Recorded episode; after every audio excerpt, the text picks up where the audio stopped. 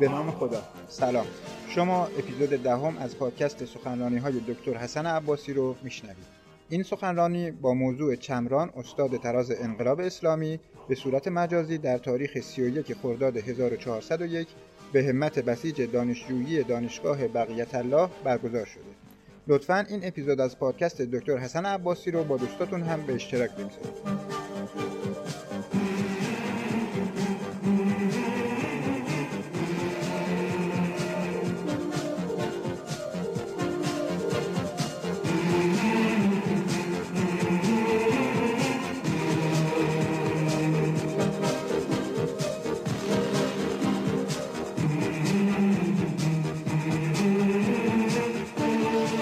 اعوذ بالله من الشیطان الرجیم بسم الله الرحمن الرحیم. و بهی نستعین. انه خیر ناصر و معین. سلام عرض می‌کنم خدمت همه دوستانی که صدا و تصویر ما رو در شبکه های مختلف اجتماعی میشنوند و می‌بینند. امروز روز 31 خرداد 1401 سال روز شهادت شهید دکتر مصطفی چمران بود و به طبع اینکه روز شهادت شهید چمران در تقویم رسمی ایران روز استاد نامیده شده و استادان دانشگاه و استادان حوزه این روز به اونها تعلق داره. مثل روز معلم در اردیبهشت ماه روز کارگر روزهای گوناگونی که برای اخشار مختلف هست. روز استاد هم روز شهادت شهید دکتر مصطفی چمران هست که طبعا این روز رو به همه استادان گرامی در دانشگاه های داخل کشور و خارج کشور و همچنین استادان حوزه های علمی تبریک عرض می‌کنم. به دعوت دوستان بسیج دانشگاه علوم پزشکی بقیت الله الاعظم عجل الله تعالی فرجه و شریف مقرر شد که امشب در گرامی داشته روزی رو که پشت سر گذاشتیم روز 31 خرداد 1401 روز استاد ما درباره شهید دکتر مصطفی چمران و همچنین ابعاد اینکه ایشون به عنوان استاد تراز انتخاب شد و روز شهادت ایشون رو روز استاد مقرر کردن در کشور امشب ما یک گرامی داشت و بزرگ داشتی رو در شبکه های اجتماعی به صورت زنده برگزار کنیم و از این جهت توفیقی است که نصیب من شد که درباره این شهید عزیز در محضر شما عزیزانی که صدا و تصویر ما رو دارید و این برنامه رو می‌بینید و میشنوید به همت دوستان بسیج دانشگاه علوم پزشکی بقیت الله الاعظم عجل الله تعالی فرجه و شریف امشب انشالله این مراسم بزرگ داشت رو در خدمت شما باشیم. خب شهید چمران معرف حضور همه هست. وزیر دفاع اولین وزیر دفاع یا در واقع اصلی ترین وظیفه‌ای که داشت بعد از انقلاب به عنوان وزیر دفاع در انقلاب اسلامی و در جمهوری اسلامی و بعد هم شهادتش در همون ماهای ابتدای جنگ تحمیلی تقریبا نه ماه از آغاز جنگ تحمیلی میگذشت که ایشون شهید شد. شهادتش هم خیلی مظلومانه بود و در شمال خوزستان به شکل بسیار مظلومانه ای به شهادت رسید. دقیقا در ایامی که در تهران ماجرای عزل بنی صدر در مجلس شورای اسلامی پیگیری می‌شد و عدم کفایتش توسط مجلس شورای اسلامی اعلام شد به رأی گذاشته شد و مجلس رأی به عدم کفایت بنی صدر اولین رئیس جمهور اسلامی ایران داد و امام بنی صدر رو عزل کردند. دقیقا در یک چنین روزی که توی تهران التحاب های گسترده سیاسی ایجاد شد و تازه بعد از این ماجرای 31 خرداد 1360 و از بنی صدر اون فاجعه ها رخ داد و یک تابستون داغی در سال 1360 از سر مردم ایران گذشت. اون حجم عظیم ترورها اون حجم عظیم کشت و کشدارهایی که توی خیابونهای تهران و شهرستانها رقم زدن. اعضای سازمان منافقین. اما در جبهه های جنگ که صدامیان تا پشت اهواز آمده بودند کسی مثل شهید چمران با مظلومیت در نزدیکی دهلاویه در نزدیکی بستان به شهادت رسید و خب بسیار مظلوم.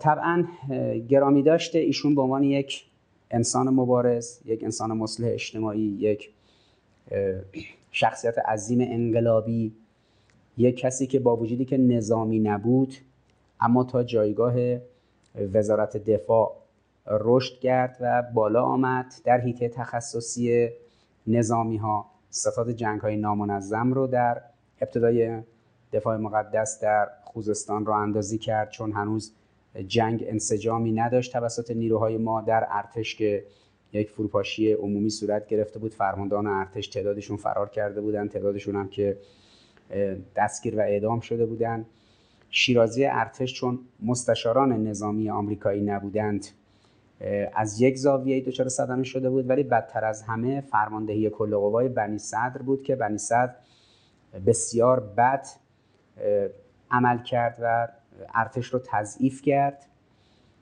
در بخش سپاه هم که سپاه هنوز انسجام درست پیدا نکرده بود که سازماندهی مناسبی داشته باشه برای جنگ. از این رو شهید دکتر مصطفی چمران یک اقدام انقلابی انجام داد و همطوری که شنیدید در تاریخ معاصر ایران ایشون ستاد جنگ های نامنظم را اندازی کرد و از طریق جنگ های نامنظم پیشروی نیروهای بعثی صدام در داخل خوزستان و استان ایلام کند بشه. ما درباره شهید چمران سخن میگیم که قبل از اینکه شهید حاج قاسم سلیمانی روح حماسی رو در جامعه ما بدمه و از نظر یک شخصیت حماسی به عنوان یک قهرمان ملی و یک قهرمان اسلامی و یک قهرمان جهانی مطرح بشه و شناخته بشه ما اولین کسی رو که داشتیم که چنین جایگاهی رو احراز کرد شهید دکتر چمران بود.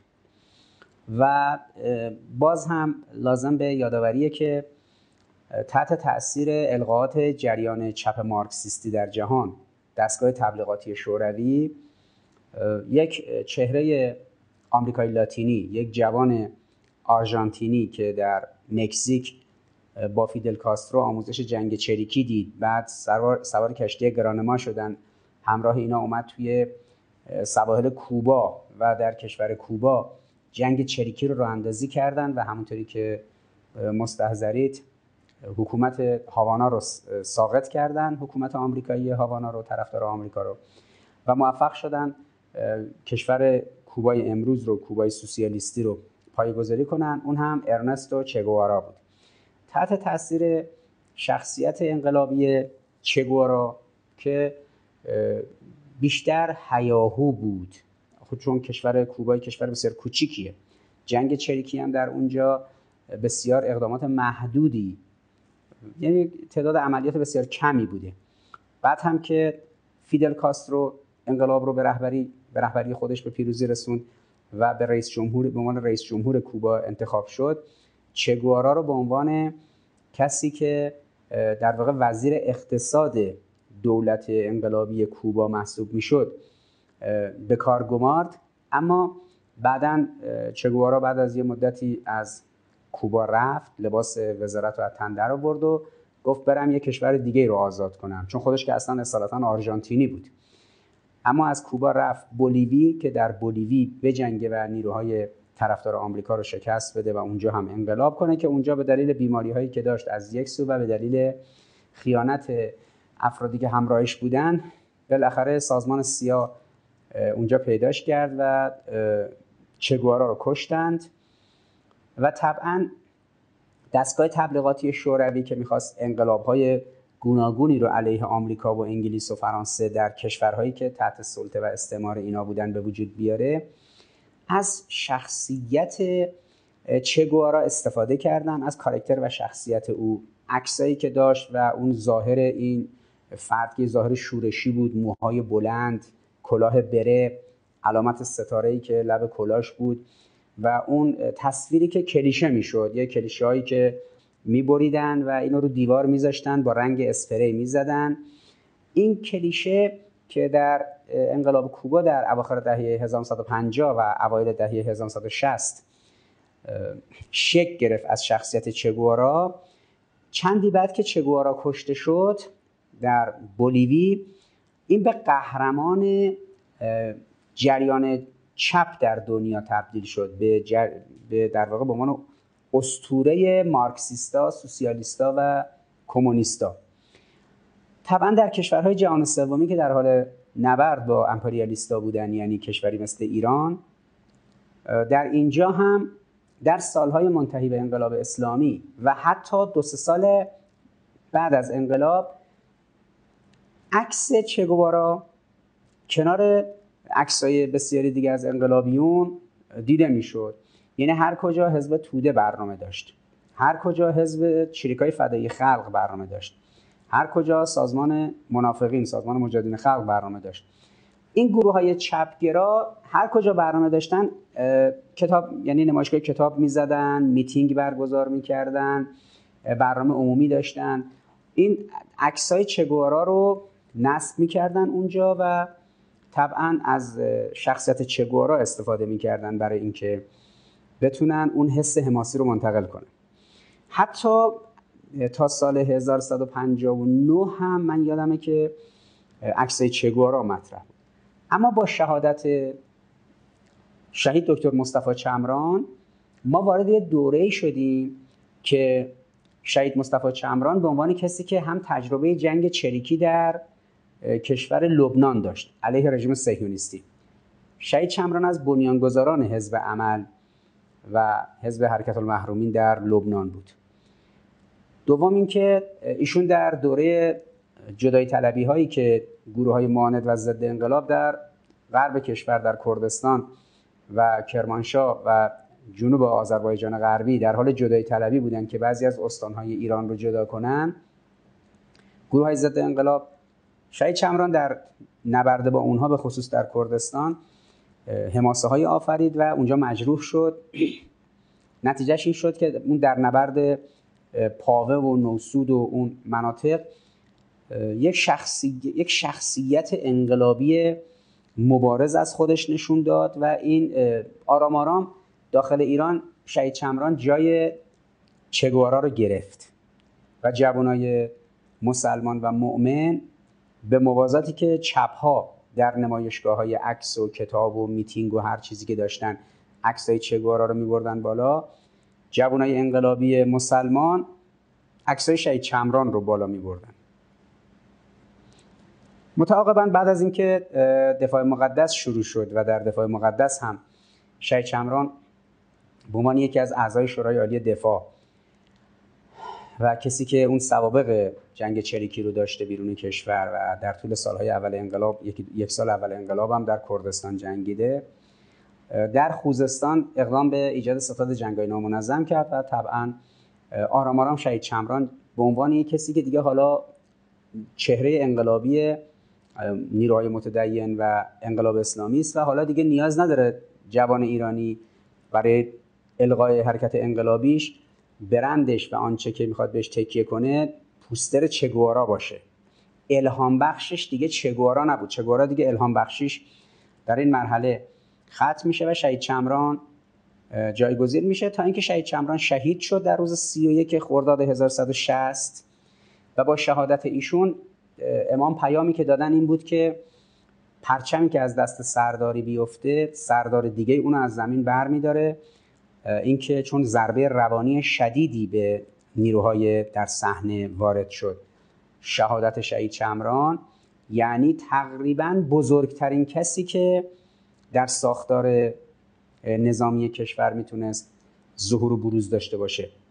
چون فرماندهان سپاه که جوان و تازه کار بودن فرماندهان ارتش که بخشی از جوانان مونده بودند و نیروهای انقلابی ارتش و ارتش شیرازی منسجمی نداشت و اینها بیشتر از اینکه توانایی فرماندهی در سطح عملیاتی و استراتژیکی داشته باشن مدیران تاکتیکی بودند ما تنها کسی که داشتیم که یه دوره طولانی مبارزه رو در طول دهه گذشته پشت سر گذاشته بود و با ارتش رژیم صهیونیستی جنگیده بود در جنوب لبنان و هنگامی هم که وارد کشور شده بود در شرایط بعد از انقلاب در کسوت وزیر دفاع و در کسوت کسی که عضو شورای عالی دفاع هست نقش ایفا کرده بود و سازماندهی گسترده در حد ستاد جنگای نامنظم انجام داده بود. تقریبا تکیهگاه نظامی کشور شهید چمران بود. دو سال اول انقلاب 58 و 59 حالا در سال 60 شهید چمران شهید شد. ضربه روانی شدیدی به رزمندگان ما در ارتش و سپاه وارد شد. خب این بود که حافظ ارتش بود. چون افرادی مثل آقای حسن روحانی در مجلس شورای اسلامی دنبال انحلال بخشای گسترده از ارتش بودن از واحدهای ویژه ارتش و کلا سبزا گرفته تا واحدهای دیگه. همطوری که فیلمش رو الان در شبکه های اجتماعی و در اینترنت از طریق گوگل جستجو کنید می‌تونید ببینید اون پیدا کنید فیلمی که افرادی مثل آقای حسن روحانی در مجلس دنبال این بودن که اصلا طرح انحلال بخشای مختلفی از ارتش رو آورده بودن و می‌خواستن منحل کنن. شهید چمران از یک طرف مدافع ارتش بود تا ارتش حفظ بشه صدمه نخوره و بازسازی بشه. از طرف دیگه حامی سپاه بود تا سپاه جوانه بزنه شکل بگیره سامانده بشه. و از سوی دیگه به دلیل اعتباری که بین مردم داشت ساماندهی جریان مردمی رزمندگان رو در قالب ستاد جنگ های نامنظم که شکل داد از سه زاویه این فرد نیروی محوری در دفاع مقدس محسوب میشه در نه ماه اول جنگ تا هنگامی که شهید شد. یعنی هنگامی که شهید شد تقریبا نه ماه از آغاز جنگ تحمیلی میگذشت. اما با شهادت ایشون به قدر ضرب سنگین بود که امام پیامی که دادن این بود که پرچمی که از دست سرداری افتاد یه سردار دیگه حتما اونو برمیداره. لذا امام به همه رزمندگان و به مردم دلداری دادن که نگران نباشید. اما این شهید چمرانی که ما الان مورد بررسی قرار دادیم این شهید چمرانی بود که ربطی به استاد دانشگاه نداشت. امروز روز استاد بوده و شهید چمران به عنوان استاد تراز معرفی شده. می‌خوام ببینیم این چه ابعادی داشته. برای تبیین شخصیت شهید چمران من ابتدا قله های پنجگانه زندگی ایشون رو فهرستوار عرض کنم که دوستانی که به خصوص دوستان جوانی که آقایون و خانمایی که با شهید چمران خیلی آشنا نیستن و از نظر سنی سنشون به اون دوره نمی‌خوره یا آشنایی نسبی داشته باشن. ببینید شهید چمران کسی است که پنج تا قله در زندگیش داره. این پنج تا قله ای که این در زندگیش داره که البته خب آموزشش بیشتر در تهران بوده دیگه. این از دوره ابتدایی به بعد در مدارس تهران و این سطوح زندگی می‌کرده. البته اصالتا خب مربوط به بیرون تهران هستن. ولی ایشون و برادرشون که الان در شورای شهر اسلامی تهران هستن. شهید دکتر چمران با سختی درس می‌خونه با علاقه درس می‌خونه شیفتگی خاصی به کسب علم داشته. یه موقعی از برادرشون شنیدم که چون موقع خونه ها برق نداشت. این جوانای امروز متوجه نیستن که این منابعی که الان دستشونه چل سال پیش، 50 سال پیش، 60 سال پیش اصلا خیلی از این منابع نبود. این آبی که داخل لوله ها داخل خونه هاست خونه ها دارای حمام هستند گاز داخل خونه هاست برق داخل خونه هاست. محرومیت بسیار زیاد بود زیرساخت ها هم ایجاد نشده بود. گاز که اصلا نبود آب که لوله کشی گسترده نبود. سر هر کوچه یک دستگاه فشاری بود که خانواده ها جمع شدن اونجا آب می بردن برق هم بسیار محدود بود. فقر هم خب بیداد می‌کرد. من شنیدم از برادر ایشون که حتی ایشون شبا برای اینکه درسش رو کامل بخونه چراغایی که سر خیابون بود زیر چراغ میمده می نشسته زیر چراغی که بیرون توی پیاده رو یا توی خیابون هست. زیر اون چراغ از نور اون استفاده می‌کرده و درسش رو میخونده. یعنی امثال شهید شمران از این حد اقل منابع استفاده کردن به این سطح قابل قبول تراز شخصیت رسیدن. متاسفانه امروز خیلی از نوجوانان ما یا جوانان ما همه مواهب مادی رو دارن.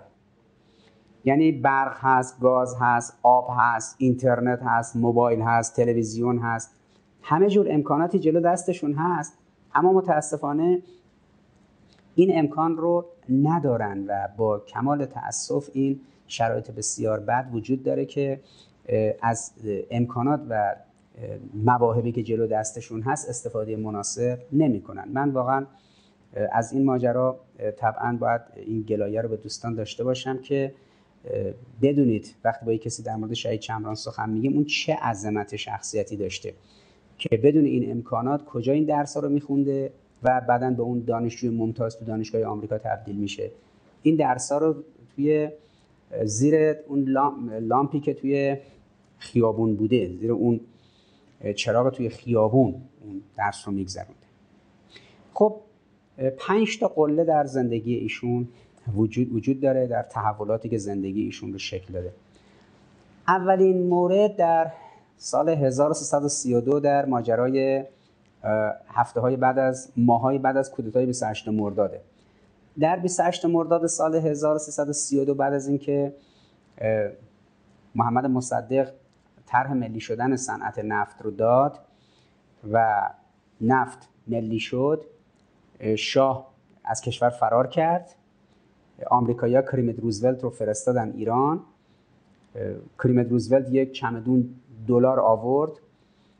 این ارازل اوباش گردن کلفتایی تو خیابون غم کشا و چماقدارا که به مسئولیت شبان جعفری شبان بیمخ. زنای بدکارم با مدیریت یه زنی به اسم پری بلنده.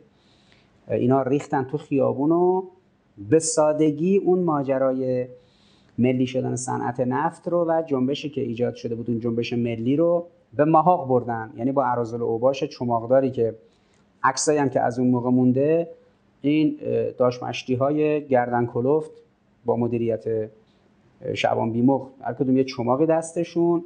اون زنای بدکاره هم که که چادر بسته بودن کمرشون لب این ماشینا با همون چوبا با مدیریت پری بلنده بالاخره کودتایی که ارازل و اوباش فواهش و چماقدارها با پولهایی که سازمان CIA آورده بود دلارهایی که کریمت روزولت آورده بود توی صحنه موفق شدن که کودتا کنن محمد مصدق رو از قدرت خلعش کنن تبعیدش کنن به احمد آباد مصطفی بعد از اون محاکمه ها و اینها.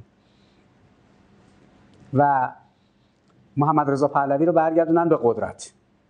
یعنی یه شاهی که در 21 سالگی وقتی پدرش از ایران بیرون کردند انگلیس و آمریکا و روسیه اومدن ایران رو اشغال کردن تو دو سه روز سال 1120 رضاخان رو از ایران تبعیدش کردن با زن و بچهش پسرش رو نگه داشتن پسر 21 سالش رو بهش گفتند خب تو دیگه شاه دست نشانده ما باش. 20 سال و 6 ماه. پدر دست نشانده ما بود کودتا کرد در سوم اسفند 1299 و یه چند سالی وزیر جنگ بود. بعد تبدیلش کردیم به شاه ایران و این دوره طولانی او شاه بود. تا اینکه اونو از کشور بیرونش کردیم. تو رو گذاشتیم به عنوان شاه. تو دست نشانده ما هستی. تو رو مردم ایران سر کار نیاوردن. خب این چون پشتوانی مردمی نداشت تقی که به توقی می‌خورد تو ایران بلند شد فرار می‌کرد. اون بار هم در 1132 با سریا فرار کرد که روند فرار کردنشون خاطرات خاطرات سریا در اون کتاب خاطرات سریا که نوشته شده به خوبی نشون میده که اونجا سریا وضعیت روحی شاه رو توضیح میده که چقدر به هم ریخته بود و اول فرار می‌کنن میرن شمال در شمال کشور سواحل دریای مازندران. بعد فضای پیش میاد از اونجا بلند میشن میرن سمت عراق و از اونجا میرن از کشور خارج میشن میرن اروپا میرن ایتالیا و جایی خب این کودتا صورت گرفت محمد رضا پهلوی برگشت اومد شد شاه. دوباره با کودتا کودتایی که آمریکای انگلیسی ساماندهی شد. در اون کودتا بعد از گذشته در واقع یعنی 28 مرداد کودتا شد و در واقع سه ماه بعد کمتر از سه ماه بعد نیکسون معاون اول رئیس جمهور آمریکا اومد ایران که سر بزنه ایران رو بررسی کنه و با شاه دیداری داشته باشه. در دانشگاه تهران قرار شد بهش دکترای افتخاری بدن. اون روز در اعتراض به اینکه چرا شاه رو دارن شاه چرا دعوت کرد اجازه داده معاون اول رئیس جمهور آمریکا بیاد. از دو سه روز قبل دانشگاه تهران شلوغ بود بازار تهران شلوغ بود هم بازار اعتصاب کرد هم دانشگاه شلوغ بود. قبل از اینکه نیکسون وارد دانشگاه تهران بشه قبلش روز قبلش دانشجوها چون شلوغ کرده بودن ارتش شاه وارد دانشگاه شد. نه پلیس ها ارتش یعنی افراد نیروی زمینی ارتش و همچنین ژاندارم وارد شدن که فضای دانشگاه رو آروم کنن که قرار روزای بعد معاون اول رئیس جمهور آمریکا یعنی نیکسون وارد دانشگاه تهران بشه دکترای افتخاری بگیره. بعد از اینکه وارد شدند با دانشجوها به مگو کردند و نتیجهش این شد که درگیری شد و در دانشکده فنی تعدادی از دانشجوها مجروح شدن چند نفر مجروح شدن که از این تعداد سه نفر بعدا به شهادت رسیدن. یعنی کسانی مثل که اون تو ماجرا بودن اون دانشجوی دانشکده فنی که شهید شدن این سه نفر بعدا بابت خون این سه نفر یه حرکتی شکل گرفت در 16 آذر هر سال به نام روز دانشجو. این اتفاق وقتی در دانشکده فنی افتاد شهید چمران تو راهرو بود و خودش جزو دانشجویی بود که درگیر صحنه بود. این نقطه عطف اول زندگی شهید چمرانه. یعنی شهید چمران شاهد بود که جنبش ملی کردن منابع کشور از جمله نفت شکل گرفت. این جنبش توسط انگلیسیا و آمریکایی‌ها که به ضرر انگلیس و آمریکا بود این جنبش شکست خورد و مصدق دستگیر شد محاکمه شد و تبعید شد. حالا معاون اول رئیس جمهور آمریکا اومده اینجا حکومتی رو که سر کار آوردن یعنی حکومت محمد رضا رو اومده یه سری بزنه بعدم دارن بهش مزد میدن. دستمزدش اینه که می‌خواد بیاد دانشگاه تهران دکترای افتخاری بگیره. اعتراض دانشجوها و به خاک و خون کشیده شدن اعتراض اینا اون سه نفری که شهید شدن و چند نفر دیگه که مجروح شدن این یک تکون شدیدی به شهید چمران داد. یعنی مصطفی چمران اینجا تکون خورد چون دانشجو دانشکده فنی بود. خودش اون روز توی اون محوطه حضور داشته از نزدیک شاهد ماوقع بوده. این موجب شد به جریانات ملیگرا پیونده و نزدیک بشه به جریانات ملیگرا. و روحیه های ملیگرایی و روحیه های آزادی خواهی و استبداد ستیزی درش نهادینه بشن. این قله اول زندگی شهید چمرانه که ماوقع کودتای 28 مرداد 1332 شهید چمران درسش رو می‌خونه تو دانشگاه برای تحصیلات تکمیلی میره آمریکا. دومین قله زندگیش زندگی علمیشه. دکترای فیزیک پلاسما می‌گیره و موفق میشه که تموم کنه تحصیلاتش رو. بسیار دانشگاه های آمریکا علاقه داشتن که به عنوان استاد اونجا باقی بمونه. همه تلاششون رو می‌کنن که شهید چمران رو نگه دارند اما ایشون نمیمونه و از اونجا در واقع جدا میشه. خب ایشون در آمریکا ازدواج می‌کنه صاحب همسر و فرزند میشه. اختلافاتی البته داشته و به دلیل روحیه انقلابی و زندگی انقلابی اون خانواده می‌خواستن که تو آمریکا این زندگی ادامه داشته باشه. ایشون یه استاد بی سر و صدای دانشگاه باشه بره بشینه تو لابراتوارها و آزمایشگاه های فیزیک به تحقیقاتش برسه. یک درآمد خوب حقوق خیلی خوب پریستیژ اجتماعی اعتبار اجتماعی. ولی شهید چمران به همه اینا پشت پا می‌زنه استادی دانشگاه رو کنار می‌ذاره آمریکا رو کنار می‌ذاره. از زن و فرزندش جدا میشه. آزم مصر میشه که بره در دوره‌ای که جمال عبدالناصر رئیس جمهور چپگرای کشور مصر که حامی انقلاب فلسطین بود و یک فردی بود که سکیولار بود غیر مذهبی بود گرایش های سوسیالیستی داشت. اما امید فلسطینی ها بود. فلسطینی ها و کشورهای عربی امیدشون این بود که برادر بزرگتر کشور کشورهای عربی که می‌شد مصر مصر خب بالاخره پر جمعیت ترین و بزرگترین کشور عربی محسوب میشه. او حمایت کنه از انقلاب فلسطین. حالا این چهره جمال عبدالناصر که محبوبیت داشت در جهان اسلام گروه های چریکی می‌رفتن اونجا آموزش می‌دیدن. شهید چمران کسی است که مصطفی چمران می‌خواد از آمریکا با وجودی که درجه دکترا گرفته دیگه الان دکترای فیزیک پلاسما داره ولی داره پشت می‌کنه به همه زندگی علمی و زندگی دانشگاهی و زندگی عمومیش توی آمریکا. می‌خواد بره توی مصر جنگ چریکی آموزش ببینه. قله دوم زندگیش اینجاست که سرخورده میشه از آمریکا سرخورده میشه از زندگی علمی صرف سرخورده میشه از یک زندگی روتین و آرامی که صبح تا شب فقط به فکر خودش و سر کلاس و تحصیل و دانشجو باشه ولی اون روحیه های آزادی خواهی و رهایی ملت ها و مستضعفین مد نظرش نباشه. حالا به همین مواهب دنیوی رسیده به همش پشت پا می‌زنه بلند میشه میره. همسرش ازش جدا میشه. این خودش بلند میشه تنهایی میاد میره فرودگاه وقتی داره اعزام میشه سمت مصر. در فرودگاه چمدونش رو میدزدن. یکی دو تا چمدون داشته. دزدا چمدوناش رو توی آمریکا میدزدن. حتی خدا نمی‌خواست که شهید چمران از آمریکا که میاد بیرون دو تا چمدون لباس و وسایل شخصی از آمریکا بیاره. خودشه و پاسپورتش و شناسنامهش و بلیتش. و سوار هواپیما میشه میاد سمت منطقه و میره مصر. این قله دوم زندگیش بود. قله سوم زندگیش هنگامی است که در مصر جنگ چریکی آموزش می‌بینه. دوره های جنگ چریکی و جنگ های رهایی بخش و آزادی بخش رو میگذرونه. آموزش نظامی می‌بینه.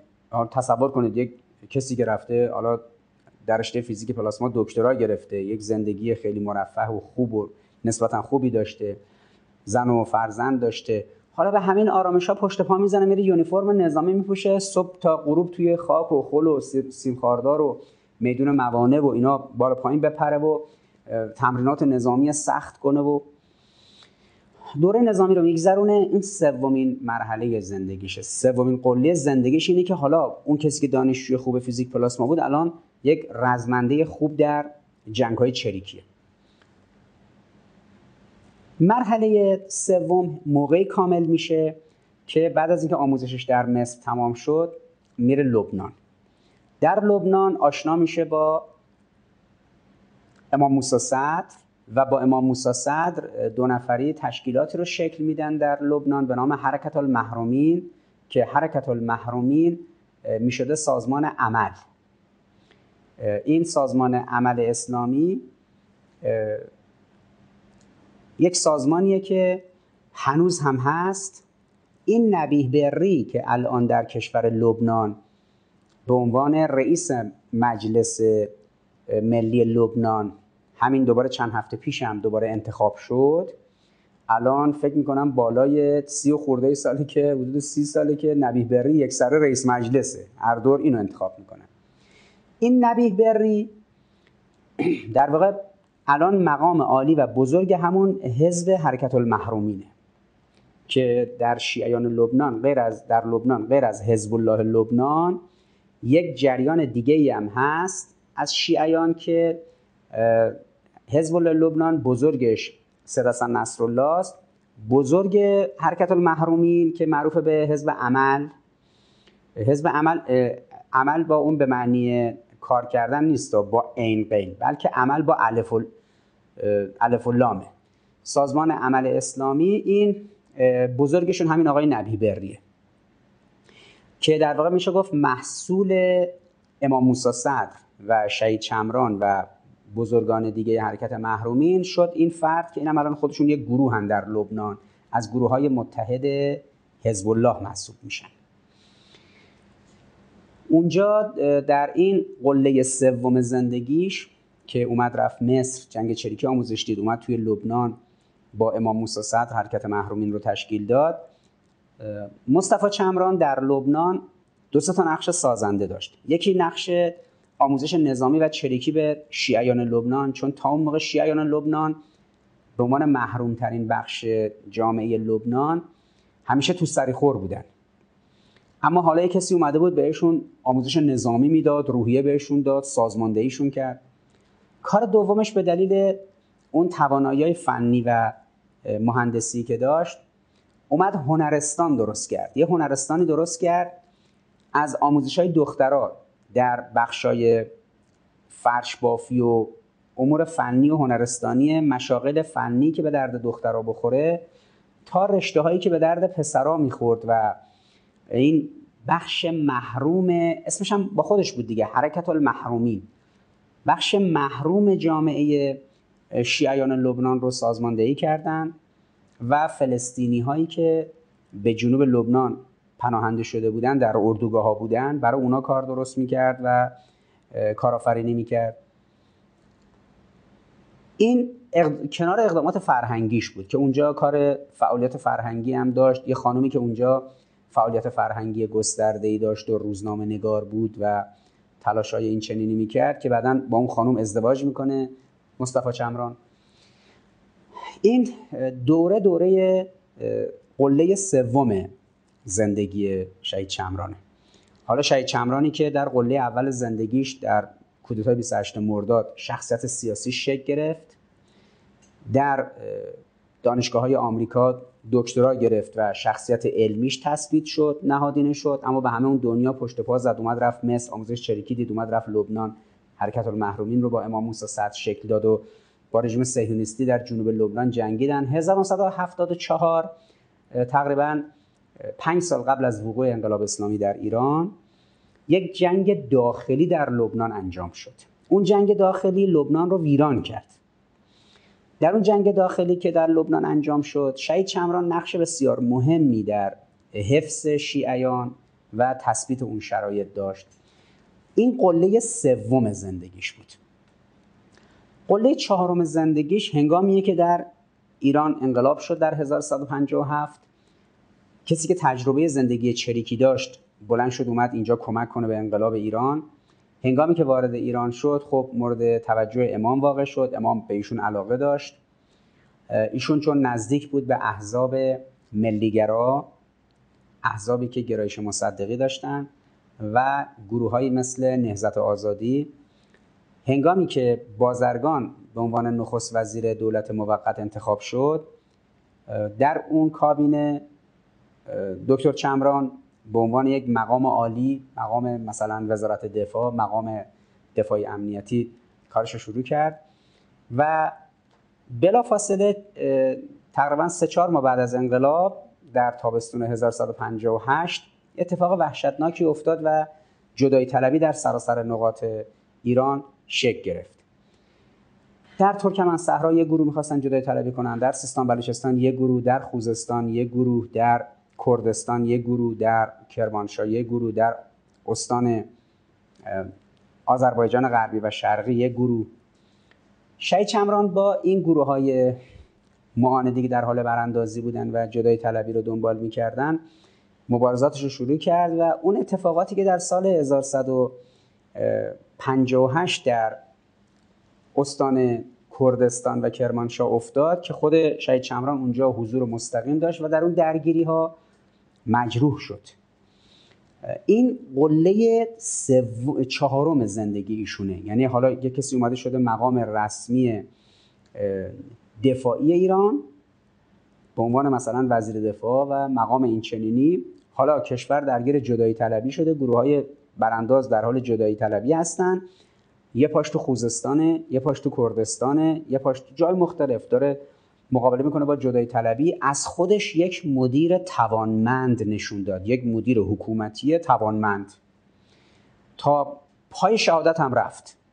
مجروح شد تیرو ترکش خورد. هنگامی که افتاد توی بیمارستان و بستری شده بود خبرنگار صدا و وقتی رفت ازش مصاحبه گرفت و پخش کرد خب خیلی برای مردم مهم بود که الان ما یک مدیران کلانی داریم که اینا میرن پای درگیری و خودشون مجروح میشن. مردم یه قوت قلبی داشتن آرامشی داشتن چون می‌دونستن امثال شهید چمران هستن. اما قله پنجم زندگی دکتر چمران این قله ها که فراز و فرودهایی در زندگی شهید چمران محسوب میشه. قله پنجم زندگیش مرحله است که صدام در 31 شهریور 1359 حمله نظامی رو به ایران شروع کرد با چراغ سبز آمریکا و کشورهای غربی و حمایت کشورهای عربی و فرانسه و شوروی و کشورهای دیگه. صدام که می‌خواست سه روزه خوزستان رو بگیره و از ایران خوزستان رو جدا کنه حرکت بسیار تهاجمی رو انجام داد. از قبلم چند ماه قبلم بهش امکانات گسترده داده بودن. هنگامی که شروع کرد خب بنی صدر به عنوان فرمانده کل قوا با شهید چمران مخالف بود. و بسیار بسیار به عنوان فرمانده کل قوا بد عمل می کرد اولا به شدت ارتش رو تضعیف کرده بود. ارتش رو تضعیف کرده بود. ثانیا به سپاه اجازه سازماندهی و شکلدهی جدی نمی‌داد. همون ماهای اول جنگ که داخل جنگ بتونه خوب بجنگه. میدون نمی‌داد که عمل کنه. با این خباست های بنی صدر شهید چمران تنها راهی که داشت یه کار بود. اومد مردم رو سازماندهی کرد و تحت قالب ستاد جنگ های نامنظم برد به خصوص در جنوب به کار گرفت. این قله پنجم زندگی ایشونه. یعنی با تدابیری که ایشون داشت توتعای زیادی خونسا شد. یعنی هر قد بنی صدر خباست داشت و نامردی می‌کرد. و درگیری رو می‌کشید توی شهرها با گروه های هوادارش مثل گروه های طرفدار نهضت آزادی گروه های طرفدار جبهه ملی. به ویژه فرزندان دلبند این نهضت آزادی یعنی سازمان منافقین. امام به منافقین میگفتش که فرزندان دلبند مهندس بازرگان. چون آقای بازرگان مدلش اینجوری بود که می‌گفت تا جایی که ما ملایم و خوب عمل کنیم با ما حکومت پهلوی یا دولت جمهوری اسلامی همکاری کنه. خوبه. اگه نشه یه بخشی دیگه هست میاد خشن تو صحنه.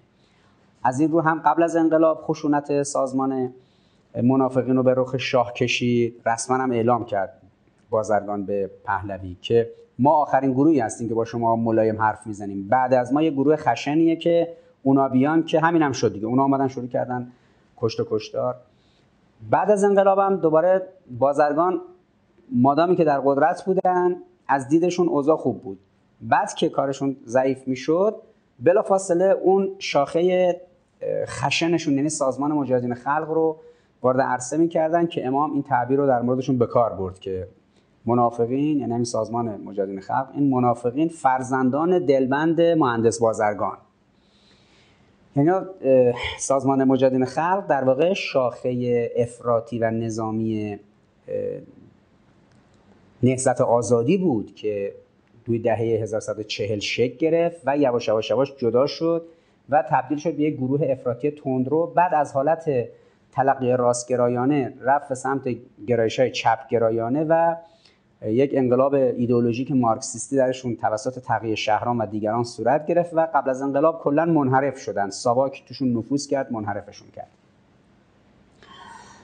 حالا دقیقا تو دوره ای که این خشونت های سازمان یافته رو هواداره بنی صدر داشتن توی تهران انجام می‌دادن. هواداره بنی صدر در جبهه ملی و بازرگان در نهضت آزادی یعنی گروه منافقین داشتن تو خیابونا کشت و کشتار می‌کردن و مردم شهید می‌کردن و اصلا توجه نداشتن که دشمن اومده بعضی از مناطق مرزی ما رو گرفته. اینا درگیری قدرتشون تو تهران بود. عملا در یک چنین فضایی ما می‌بینیم که شهید چمران تدابیری رو می‌زنه که اون نه ماهه اول جنگ. شهید شمران موفق میشه خیلی از توطعه های بنی صدر رو خونسا کنه و توطعه های صدام رو. یعنی نقش شهید شمران در اون نه ماه یک مهر 1359 روز دوم جنگ. تا 31 خرداد 1160 این نه ماه یعنی سه تا فصلی که سه تا فصل اول جنگ نه ماه اول جنگ بود این دوره بخش عمده ای از اینکه تاباوری داشت جمهوری اسلامی در مقابل حمله صدام و صدام نتونست به خواستهاش سری برسه به خاطر تدابیر ویژه شهید چمران بود. ولی بنی صدر با اون مدلی که بنی صدر می‌گفت اگه قرار بود ما بجنگیم که اصلا کلا باید خوزستان و کرمانشاه و ایلام و کردستان رو می‌دادیم به دشمن میومدیم عقب. حالا این نقش خیلی جالبه. دقیقا همون روزی که در 31 خرداد 1360 بنی صدر ازل میشه از ریاست جمهوری دقیقا همون روز روزیه که مصطفی چمران شهید میشه. همون روز. و توی جبهه هم زدنش و همین عوامل هم زدنش. پس این نکته نکته حائز اهمیتی که تو نه ماه اول جنگ باید برای نسل جوان ما اینجوری مشخص بشه که نقش مصطفی چمران در حفظ توان دفاعی کشور و نوآوریاش بسیار بالا بود. حالا من عرض می‌کنم. اولیش اینه که به عنوان نماینده همین شورای عالی دفاع بخشی از کارهای بنی صدر رو که خباست آمیز بود رو خونسا می‌کرد. و کمک می‌کرد به ارتش که ارتش بتونه وظیفهش رو انجام بده. دوم اینکه باز دوباره دور از چشم بنی صدر کمک می‌کرد به سپاه به عنوان نماینده شورای عالی دفاع کمک می‌کرد به سپاه که سپاه تقویت بشه. چون شورای عالی دفاع دو تا نماینده اصلی داشت دیگه. یکی شهید چمران بود یکی هم مقام معظم رهبری که ایشون اون موقع هنوز رئیس جمهور ایران نبودن. امام جمعه تهران بود و نماینده تهران. یعنی به عنوان امام جمعه و به عنوان نماینده مردم تهران در مجلس شورای اسلامی حضرت آقا خودش اون موقع نقش ویژه‌ای در به عنوان نماینده امام در شورای عالی دفاع در خونسا کردن توطئه های بنی صدر داشت. نقش شهید چمران در این زمینه بسیار بالا بود. کمک به ارتش کمک به سپاه. سازماندهی ستاد جنگ های نامنظم. یه نمونهش که زیاد مطرح شده احتمالا شنیدید ماجرای چل شاهده و گروه های اینجوری. اینجایی که الان بهش میگن توی تهران پل گیشا یا پل نصر بغل اون دانشکده مدیریت و دانشکده علوم اجتماعی دانشگاه تهران که اتوبان چمران میاد پایین. اون منطقه رو اصلا اسمشو گذاشتن اتوبان شهید چمران به اسم خود شهید چمران. اینجا یه تپه هایی بود قبل از انقلاب. این تپه ها تپه بود که پیست موتور سواری غیر رسمی بود. یعنی پیست رسمی موتور سواری نبود. پیست غیر رسمی موتور سواری بود. این جوانایی که موتورهای کراس داشتن موتور کراس مثلا 125 250 400 این جوان تو این تپه ها موتور سواری می‌کردن. حالا شما تصور کنید از همین پل نصر یه مداری به سمت پایین تا بیاد سمت پایینتر پایین اتوبان چمران یه مداری به سمت بالا تا منطقه تقریبا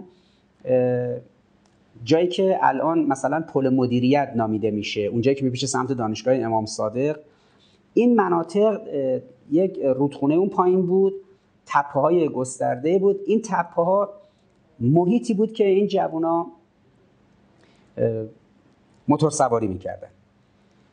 شهید چمران با یه ماشین سیمرغ با استیشن سیمرغ میره اونجا و خیلی حرفه‌ای. میسته نمیگه که من مثلا مقام عالی دفاعی کشور هستم نمی‌دونم وزیر دفاع بودم نمی‌دونم نماینده شورای عالی دفاع کشور هستم مصطفی چمرانم. از ماشین پیاده میشه حالا کسی راننده چیزی هم همراهش بوده. موتور سوارا جمع میشن دور برش هم هم تو عالم خودشون دیگه. جوانایی که موتور سوارن و بالاخره کسی که دستش به دهنش می‌رسیده موتور کراس خریده رفته اونجا موتور سواری کنه. حالا خیلی از این افراد اون دوست دختراشون هم میبردن اونجا که رو کنار تپه ها بیستن ببینن که اینا چجوری این موانع رو عبور می‌کنن. شاید چمران این جوان که جمع میشن دورش بهشون میگه که من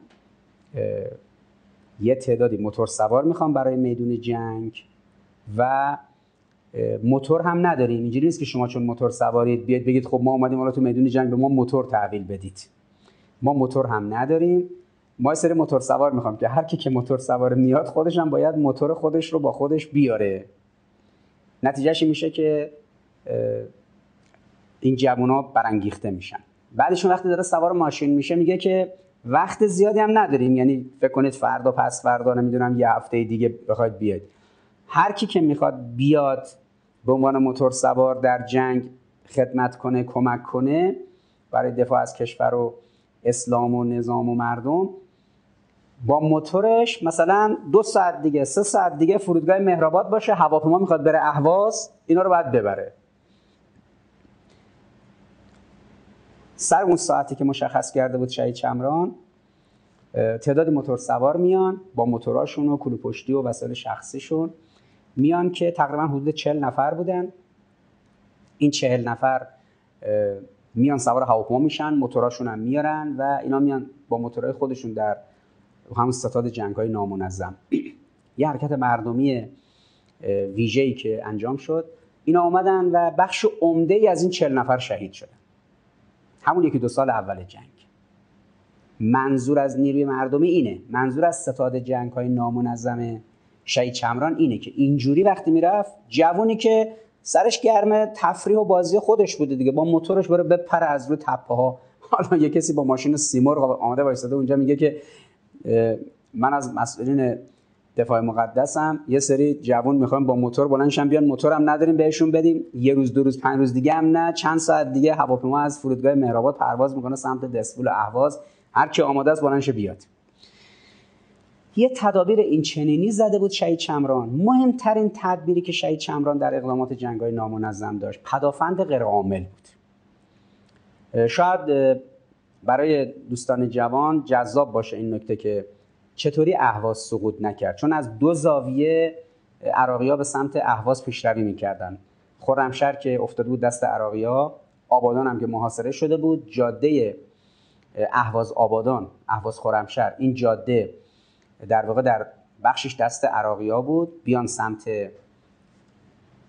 اهواز. از قسمت بالا هم از سمت هویزه بستان هویزه که میاد به سمت سوسنگر و بستان هویزه و شهر حمیدیه که سی چل کیلومتری اهوازه. اون جاده هم از اون طرف یعنی به صورت یعنی دو تا دو جاده ای که به صورت گازنباری می‌شد بیاد سمت اهواز هر دو تای جاده ابتداش افتاده بود دست صدام. اینا امکاناتشون آورده بودن. شما اگر الان از جاده حمیدیه اهواز به سمت سوسنگرد و هویزه یه موقع مسافرت کردید سمت اهواز و خوزستان اونجا برید. یه سری تانک توی گل گیر کرده. فاصله 20 کیلومتر 30 کیلومتری اهواز. یعنی در شمال غرب اهواز تقریبا 20 کیلومتر 30 کیلومتریش تعداد تانک می‌بینید توی دشت تو گل گیر کرده مونده. این تانک ها هنگامی که آمدن نزدیک های اهواز برسن چه عاملی اینها رو زمین گیر کرد؟ شهید چمران دریچه های صد حمیدیه رو باز کرد. شهر حمیدیه بین هویزه و اهوازه. شهر حمیدیه یه صد کوچیک داره آب پشت این جمع شده بود. شهید چمران این دریچه ها رو باز می‌کنه تدبیرش اینجوری بوده. این دریچه رو باز می‌کنه و آبش بسیار زیادی میاد پشت اهواز رو می‌گیره. فرض کنید یک متر و نیم تا نزدیک دو متر آب میاد اون دشت رو می‌گیره و تانک های عراقی توی اون آب و توی اون گل گیر می‌کنن. این اقدام پدافند غیرعامل شهید چمران بود. اینکه شما الان می‌بینید کشور یه سازمان پدافند غیرعامل داره که روی این تدابیر کار می‌کنه که کشور خیلی وقتی که اگه جنگ شد خیلی نخواد از امکانات توپ و تانک استفاده کنه. یک توانایی و قابلیت هایی باشه که با اون توانایی و قابلیت ها بشه جلو پیشروی دشمن گرفت. خب شهید چمران در سوسنگرد تاکتیک های بسیار ویژه چریکی رو به کار می‌بره و در حمیدیه این تدبیر رو می‌زنه. آب باز میشه و جلوی سقوط اهواز رو می‌گیره. اگر اهواز سقوط نکرد. یک دلیل اصلیش این بود که شهید چمران این صد حمیدیه رو فعال کرد برای این کار. خب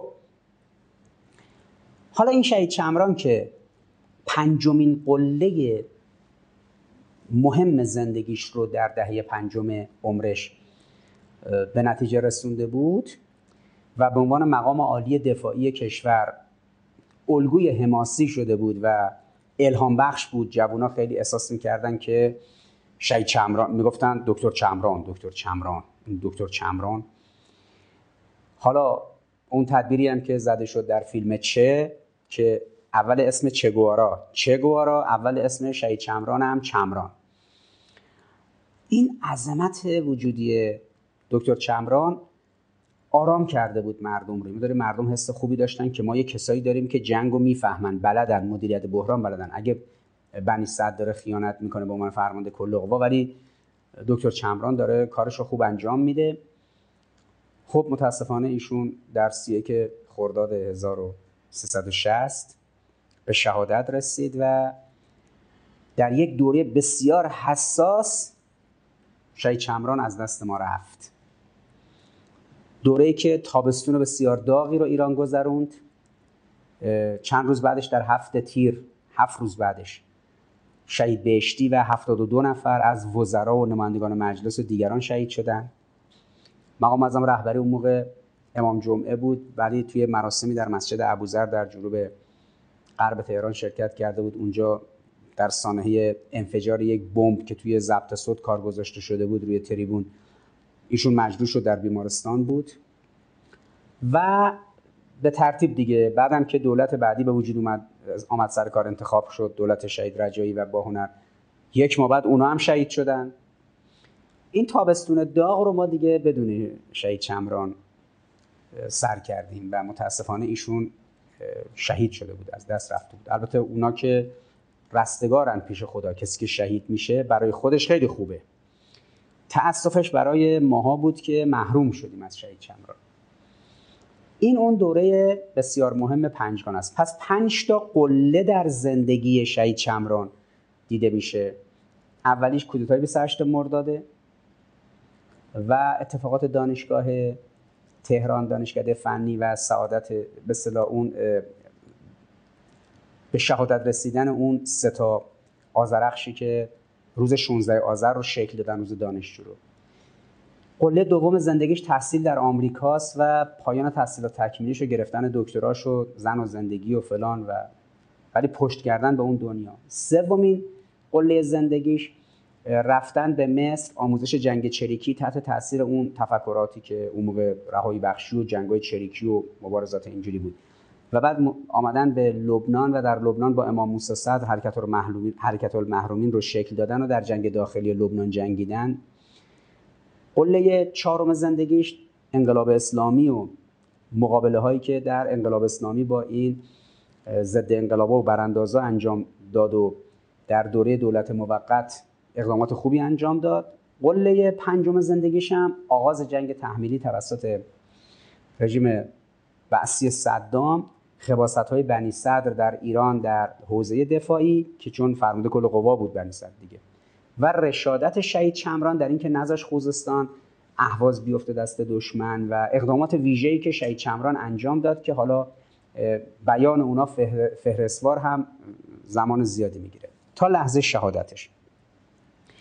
این شهید چمرانی که تبیین کردیم هیچ ربطی به استاد دانشگاه نداره.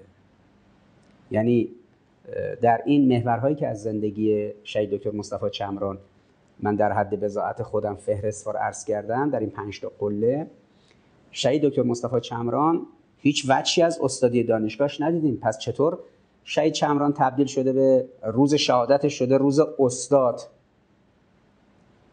و روز استادان دانشگاه و حوزه و معیار معیار استادی دانشگاه امروز استاد تراز میشه دکتر مصطفی چمران. خب موضوع روشنه. یه جمله معروف داره شهید متحری. من اینو زیاد این, این, سو آن سو تکرار کردم. احتمالا آقایون خانمایی که الان این برنامه زنده رو می‌بینن اون جمله رو شنیده باشن. شهید متحری می نویسه که ما در تاریخ دانشمند زیاد داشتیم. فقیه زیاد داشتیم. فیلسوف زیاد داشتیم. منجم نمی‌دونم طبیب. دانشمندهای گوناگون در علوم گوناگون در طول تاریخ زیاد داشتیم. یه چیزی کم داشتیم یه کسایی رو کم داشتیم. کیو کم داشتیم؟ مصلح اجتماعی. یعنی ما فقیه داشتیم فیلسوف داشتیم طبیب داشتیم منجم داشتیم انواع دانشمندا رو داشتیم. مصلح اجتماعی نداشتیم. انبیا شخصیت علمیشون تحت تاثیر مصلح اجتماعیشون بود دیگه. یعنی اول مصلح اجتماعی بودن ضمن عالم بودن تخصصهای دیگه هم داشتن. اما هیچ وقت نمیگیم فلان نبی فیزیکدان فلان نبی طبیب فلان نبی مثلا فیلسوف حکم اینجوری که نمیگیم. انبیا اول مصلح اجتماعی هن. برخلاف فیلسوفان در غرب که اول فلسفهشون مهمه. حالا اینکه با این فلسفهشون سعی کردن در جامعه اصلاح ایجاد کنن یا نه تردید وجود داره. غربیا توی فلسفه میگن که ما غربیا فیلسوف داریم شرقیا نبی دارن. غرب فیلسوف داره شرق نبی. فرق فیلسوف از نبی اینه که فیلسوف مهم نیست براش که نظراتش تو جامعه پیاده بشه یا نه یا تو زندگی خودش پیادهش کنه یا نه. یه نظرات تازه و متفاوتی رو یه حرفایی رو ارائه می‌کنه یه سخنانی میگه. حالا اینکه خودش چقدر بهش باور داره و عمل می‌کنه بماند. و دومی که چقدر جامعه در صدد اینها باشه. اما نبی انبیا کسانی بودن که مصلح اجتماعی بودن یعنی یه فسادی تو جامعه بوده آمدن که با این فساد مبارزه کنن.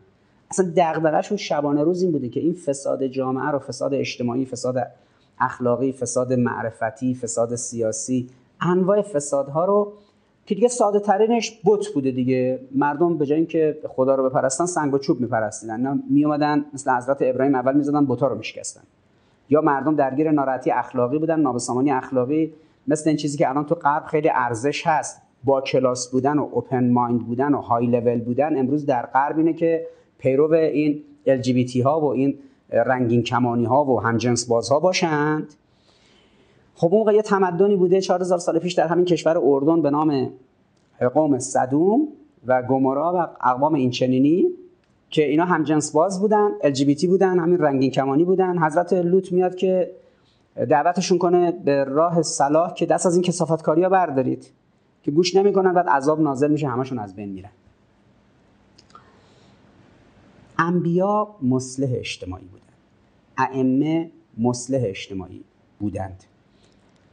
مصلح اجتماعی مهمه. نه فقیه بودن فیلسوف بودن پزشک بودن فیزیکدان بودن جامعه شناس بودن سینماگر بودن فوتبالیست بودن فرمانده بودن یا هر چیز دیگه.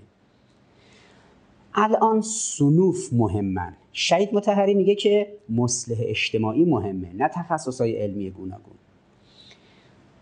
الان میگن که شما چه کاره پزشک در تخصص فلان. شما چه کارید؟ فوتبالیست ورزشکار در تخصص فوتبال. هنرمند در تخصص سینما. سیاستمدار در تخصص پارلمانتاریست مثلا یک کسی که گرایشش گرایش پارلمانیه. یکی دیگه تخصصش یه چیز دیگه است در سیاست. یعنی شغل ها مهمن حرفه ها مهمن و این ماهیت تکنوکراتیک که دادیم به هر چیزی هر کس به توجه با توجه به تخصصش مهمه. اصلا دیگه مهم نیست که اصلاحگر اجتماعی باشه. چه بسا خیلی از اینایی که یه تخصصایی دارن اصلاحگر اجتماعی نیستن. الان جامعه ما نگاه کنید ما تو جامعهمون یه مشکلاتی داریم مشکلات شکافی که بین فقیر و غنی به وجود اومده. ببینید ما الان مثلا سردار داریم. که این کار نظامی رو گشته کنار. سعید قاسمی. بلند شده چون توی دانشگاه معماری خونده و در دانشگاه معماری درس می‌داده معماری و شهرسازی. یه نیمچه تخصصی داشته اما بیشتر از این تخصصه تعهد داشته و توانایی های ویژه اصلاح اجتماع از سعید قاسمی استاد معماری مدعاتر پر مدعاتر در دانشگاه. الا ماشاءالله داریم. اما هر کسی که دکترای معماری و دکترای شهرسازی داره بلند نمیشه راه بیفته بره جایی که زلزله زدن به مردم برسه. اما نگاه کنید سعید قاسمی یه تعهد داره مصلح اجتماعیه. نمی‌خواسته نظامی باشه. جنگ شده بلند شده رفته جنگیده. در اثر این جنگیدن رسیده به جایی بعد بهش گفتن آقا تو دیگه الان سرداری.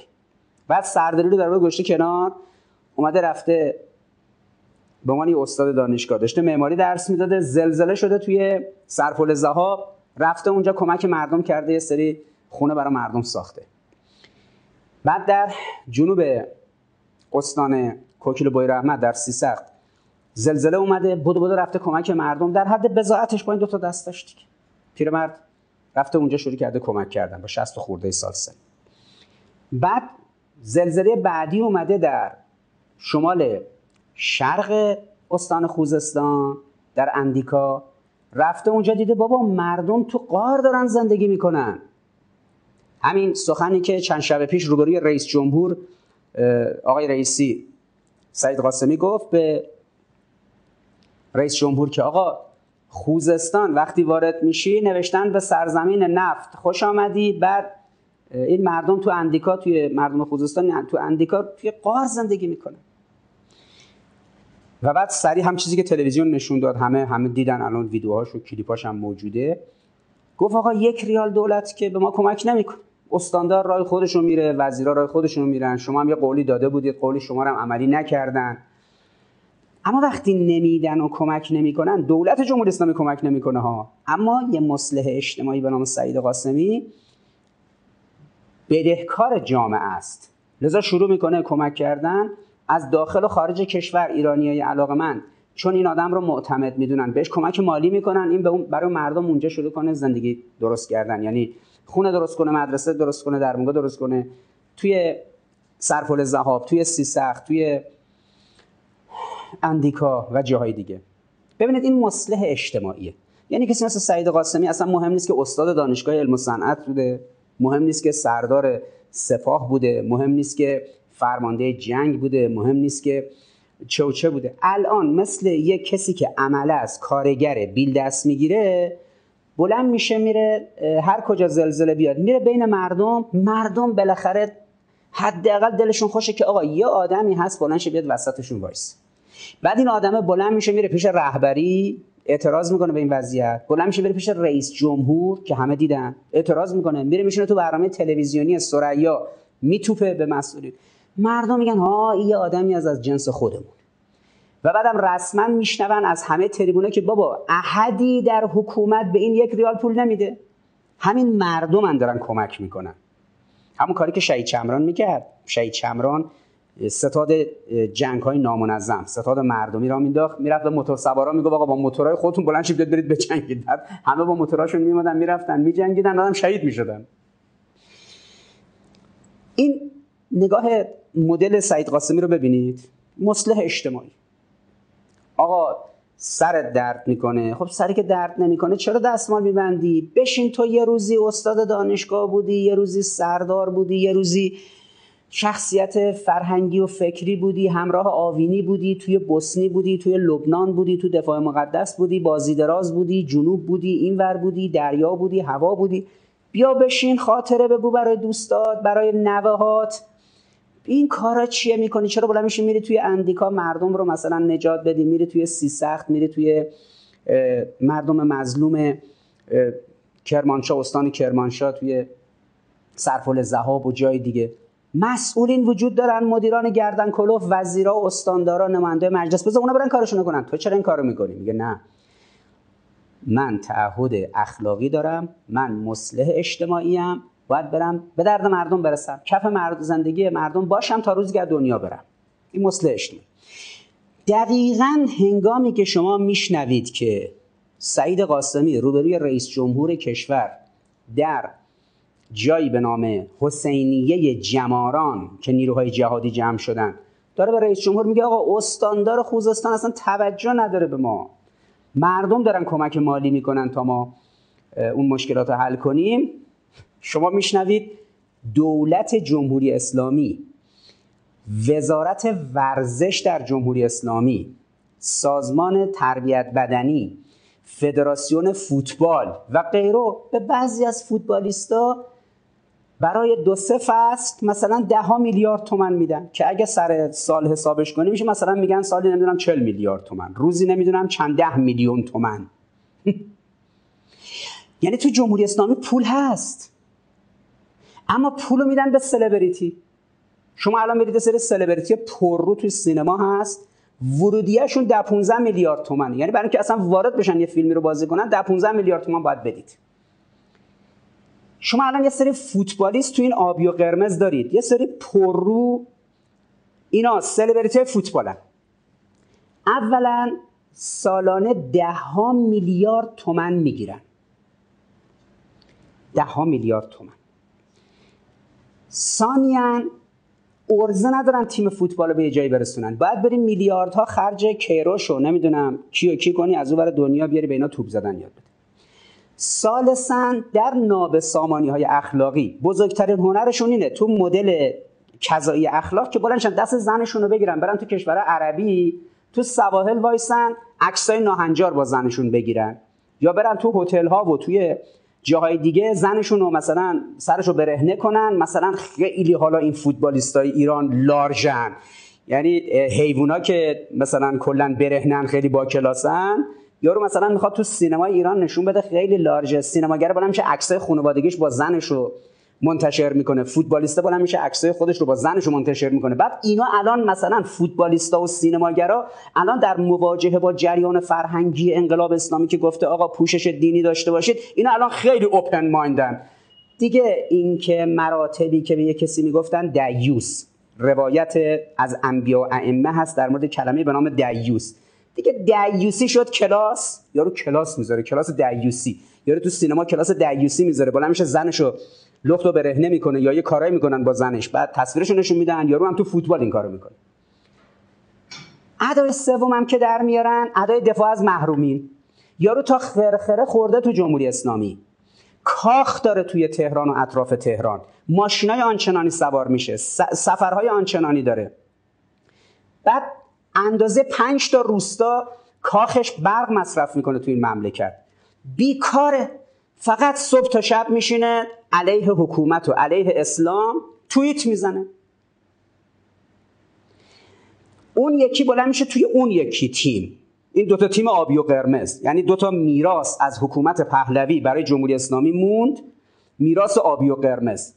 دو تا محیط که سراسر مصیبت و فساد. هیچ وقت شما از اینا خیری ندیدید. میگن آقا چون صد هزار نفر میره استادیوم برای بازی اینا. اون صد هزار نفر. یه ذره مشکلات مالیشون بره بالا. نمیرزن تو خیابون. این چه وضع نابسامانی اخلاقی ایناست. ببینید شما فوتبالیست دارید. فوتبالیست تو آبی و قرمز. این فوتبالیستا تا خرخره هم می‌خورن. همیشه هم قر می‌زنن بالاترین ضریب ثروت رو دارن بالاترین طرفدار هوادار رو دارن. اما یکیشون لیاقت نداره شهید بشه. چون شهید زندگی نمی‌کنن. چون مصلح اجتماعی نیستن. این جمله که شما از قاسم سلیمانی شنیدید که کسی شهید میشه که شهید زندگی کنه شهید زندگی کردن یعنی مصلح اجتماعی بودن. یعنی شما صبح بلند میشه دنبال اصلاح جامعه باشی شب که میخوابی باید به فکر اصلاح جامعه بخوابی. اما وقتی تو کاخ نشستی ماشین آنچنانی سوار شدی؟ سالی ده میلیارد 20 میلیارد سی میلیارد تومن از بیت المال مسلمین بهت دادن. بعد زبونت هم 6 متر و نیم دراز بود. اومدی هی توییت زدی علیه ملت خودت رو نمی‌دونم. بله باید اینجوری بشه اونجا اینجوری بشه. راست میگی از ماشینت بیا پایین. راست میگی از کاخت بیا بیرون. راست میگی کنار فوتبال بذار کنار بلند ببر کف جامعه پیش مردم. نه اینکه دزد می‌زنه به مثلا فوتبالیست مملکت 50 میلیون تومن گردنبند طلا ازش می‌بره. آخه مرد باید گردنبند طلا گردنش باشه که دزد بیاد ازش ببره. بعد اینا های ملی هم هستن. البته بیابرو شدن قهرمان های پوشالی چون با خدا در افتادن دیگه. جمهوری اسلامی رو اساسش بر مبنای اراده الهی و عنایت انبیا و ائمه و به ویژه عنایت خود حضرت الله براش هم 300 هزار نفر شهید شده. یکیش مصطفی چمران بوده. کسی که با این اراده الهی بازی کنه خدا آبروشو می‌بره. لذا سیاست مدارای گردن کلفتی بودن. مثل بازرگان خدا کوبیدش زمین. مثل بنی سعد خدا کوبیدش زمین. مثل منتظری قائم مقام رهبری خدا کوبیدش زمین. هاشمی رو خدا توی استخر قبض روحش کرد خاتمی رو اینجوری از پا انداخته. احمدی نژاد اونجوری روحانی رو اینجوری هر کس تو سیاست مدارا با راهی که خدا تعریف کرده و اراده ای که خدا داره در بیفته خدا اینجوری حالشون رو می‌گیره. گروه های اپوزیسیون هم که دیدید. 250 تا گروه اپوزیسیون ریختن تو خارج کشور. مثل سگ و گربه صبح تا شب دارن به هم میپرن. توهم دارن که فردا میان جمهوری اسلامی رو براندازی می‌کنن. ایران 43 سال این گروه اپوزیسیون در خارج از کشور دارن با کمک اربابشون یعنی آمریکا جمهوری اسلامی براندازی می‌کنن. اونا هم خدا آبروشون رو برده. این مدعیان سینما و مدعیان فوتبال که عمده ادعاشون هم به خاطر اینکه طرفدار دارن کف جامعه. میگن آقا ببین ما طرفدار داریم پس حق داریم هر غلطی کنیم. ما چون تو فوتبال طرفدار داریم حق داریم بالاشیم زنمون رو روسریشو برداریم بریم هر غلطی خواستیم کنیم. گور بابای احکام اسلام گور بابای احکام و قوانین جمهوری اسلامی. ما نه قانون قبول داریم نه شرع رو. ما کلا یه هنری از اون بیاد. عمرمون دنبال یه توپ هدر میره این توپ رو بزنیم. دیگه دیگه ورزش استعماری انگلیسی توش یه کسی مثلا سرآمد بشه خیلی عمرش بالاست. فردا تو قیامت یقشو می‌گیرن میگن که عمرتو در چه راستایی گذروندی؟ میگه من هافبک بودم من دروازه‌بان بودم من خط حمله بودم من مربی تیم ملی بودم. عمرتو تو قهرمانی فوتبال گذروندی؟ یعنی رفتید تو ما خلقت الجن و الانس الا لیعبدون. من خلق نکردم جن و انس رو برای عبودیت. بعد تو بلند شده رفتی شدی مثلا قهرمان فوتبال که صد هزار نفر بیان تو استادیوم سوت و کف بزنن جیغ بزنن تخلیه کنن خودشونو. ای ای ای عمرشو آدم صرف این کارا کنه؟ عجیب میشه برای بعضیا پس مثلا یعنی فوتبال نباشه. یعنی مثلا ما قهرمان فوتبال نباشیم ما فوتبال تماشا نکنیم. اون به خودتون مربوطه. اما اینکه توی مملکتی یه سری افراد بیخاصیت سالی چهل میلیارد تومن بهشون بدن. بعد از اون طرف بقیه مردم ایران یه گروه تو قار زندگی کنن. بعد یه کسایی بلنشن تو سر پیری بلنشن برن اونجا برای اینا خونه زندگی درست کنن. اینجا طبعا ما با این جماعت اینجوری باید جواب بدیم. اینایی که انقدر بیکارن از برقی که جمهوری اسلامی بهشون میده از گازی که جمهوری اسلامی براشون تامین می‌کنه از نون و دونی که بیت المال براشون در اختیارشون گذاشته از پولای آنچنانی که گرفتن از بنزین مفت و مجانی که میریزن تو ماشیناشون از اینترنتی که استفاده می‌کنن توییت می‌زنن صبح تا شب به مردم لگت می‌زنن به نظام لگت می‌زنن خب طبعا باید جواب اینا رو اینجوری داد دیگه. چرا؟ چون شما فوتبالیست مصلح اجتماعی ندارید نگاه نکنید اه به خدا یه فوتبالیستی هم از زنش چادریه. یه کسی که آدمی باشه که زنش چادری و دیندار باشه اصلا نمیره دنبال فوتبال. یه کار بیهوده حالا بله بره شنا بالاخره ورزشش به یه دردی می‌خوره. کار بیهوده. شما سینماگر مصلح اجتماعی داشته باش میشه مرتضا آوینی. خدا شهیدش می‌کنه. برای خودش. میسازش برای خودش برام شهیدش می‌کنه برای خودش. اما اینایی که دغدغشون اسکاره خدا که اینا رو شهید نمی‌کنه. اینا اصلا نمی‌خواد خدا اینا فضولات اضافیه. ببینید جمله شهید متحری اینه. ما در تاریخ فقیه زیاد داشتیم. فیلسوف زیاد داشتیم. طبیب زیاد داشتیم. مصلح اجتماعی کم داشتیم. چون کسی که مصلح اجتماعی باشه میشه مثل انبیا و ائمه دیگه. شخصیت مصلح اجتماعیش میشه اصل تخصص فقهیش. مثلا مرجع تقلید بوده. تخصص فلسفیش افلاطون و ارسطو و کانت و هگل بوده. تخصص سینماییش مثلا فرانسیس فورد کاپولا و استیون اسپیلبرگ و نمی‌دونم کوینتین تارانتینو و اونا بوده. تخصص فوتبالیش مثلا کوین کیگان بوده نمی‌دونم پله بوده مارادونا بوده نمی‌دونم کی بوده کی بوده. این تخصص ها میره کنار. مصلح اجتماعی. اول مصلح اجتماعیه بعد این تخصص ها رو داره. لذا الان در جمهوری اسلامی شما دو تا گروه می‌بینید. یه گروه بیخاصیت لیدرها و قولهای فوتبال. مردم سر شکمشون که سیر باشه و حالشون که خوب باشه و آب و برق و گاز و تلفن و نون دونشون فراهم باشه میرن تو استادیوم آزادی برای اینا سوت و کف می‌زنن. وقتی شکمشون پر باشه سیر باشه. هنگامی که امنیت داشته باشن مردم داعش نریخته باشه مثلا یک جایی مثل سوریه رو شخم زده باشه همین چیز از بین برده. مردم میرن میشینن فیلم سینمایی اینا رو می‌بینن. فوتبال اینا رو می‌بینن. اما مصلح اجتماعی کسیه که کنار مردم در تنگناها و سختی ها و مصیبت هاشونه نه موقع سوت و کف زدن توی تالارها و استادیوم ها نتیجهش اینه که صد تا سینماگر بیخاصیت بلند میشن به نیروی انتظامی میگن آقا تفنگت را زمین بگذار. می‌زنه و یه دفعه یکی دو تا از این سینماگرا تو خیابون راست یا دروغ مثلا فرض کنید این خفتگیرا که با مردم برخورد می‌کنن مثلا خفتگیرا نمی‌دونم یه سینماگر مثلا اون تایسف رو نوازش کردن.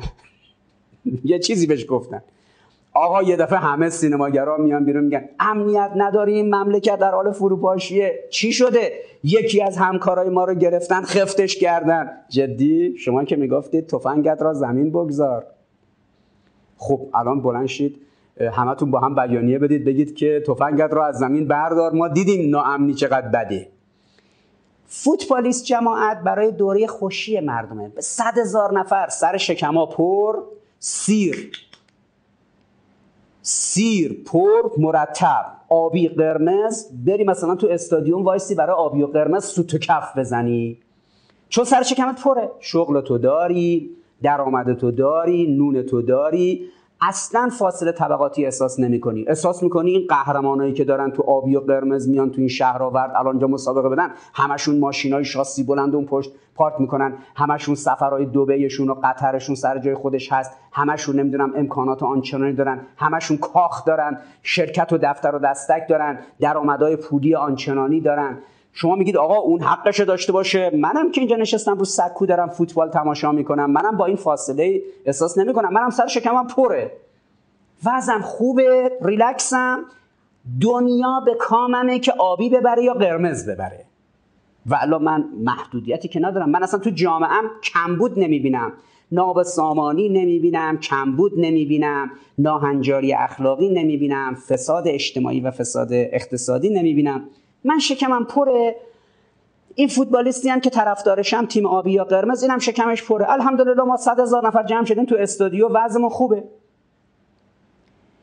سفر باشه که عید باشه میریم سفر.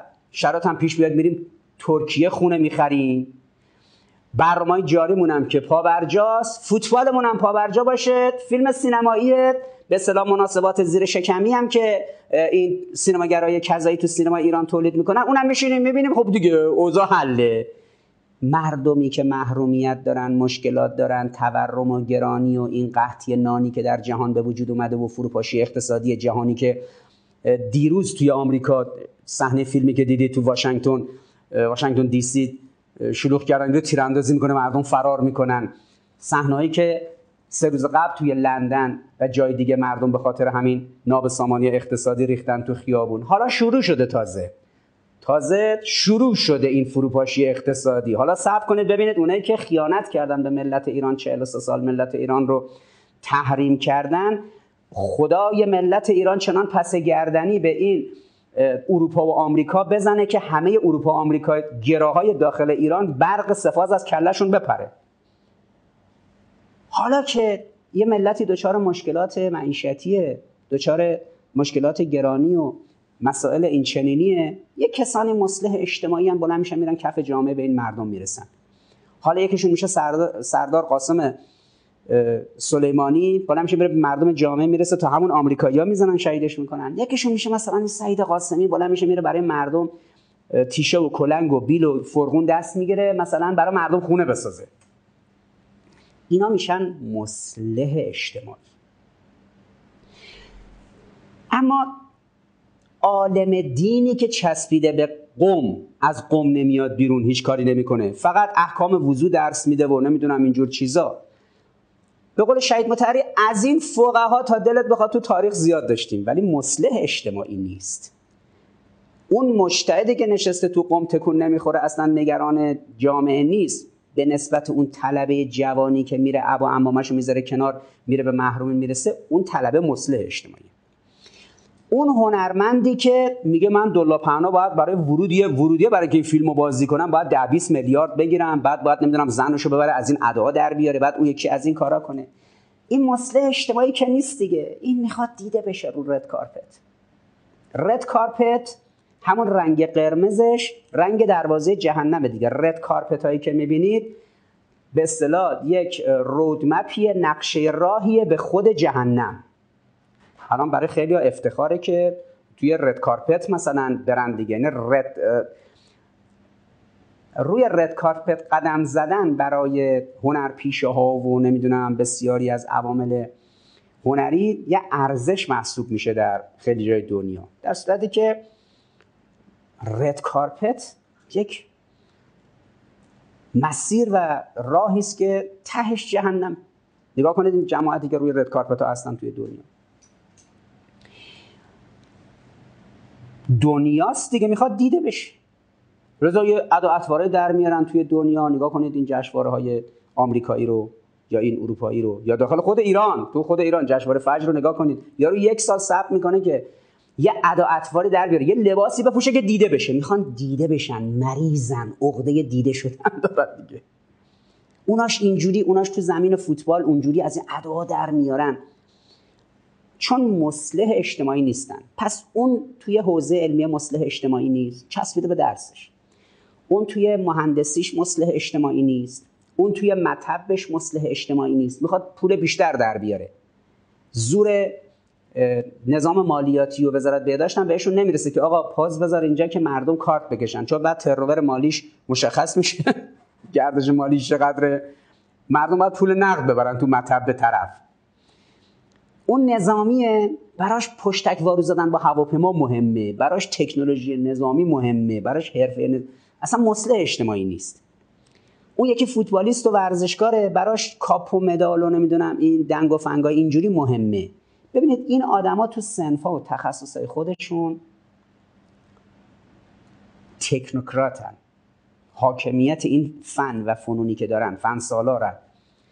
اما مصلح اجتماعی نیستن. چه بسا؟ اصلا همین تخصص گراییشون و علاقهشون به کار خودشون و شیفتگیشون نسبت به کار خودشون و از همه مهمتر از طریق کار خودشون جهان رو قارت کردن و چپاول کردن زمین فساد باشه دیگه. بالاخره در سراسر دنیا ورودیه سینما با فحشاست.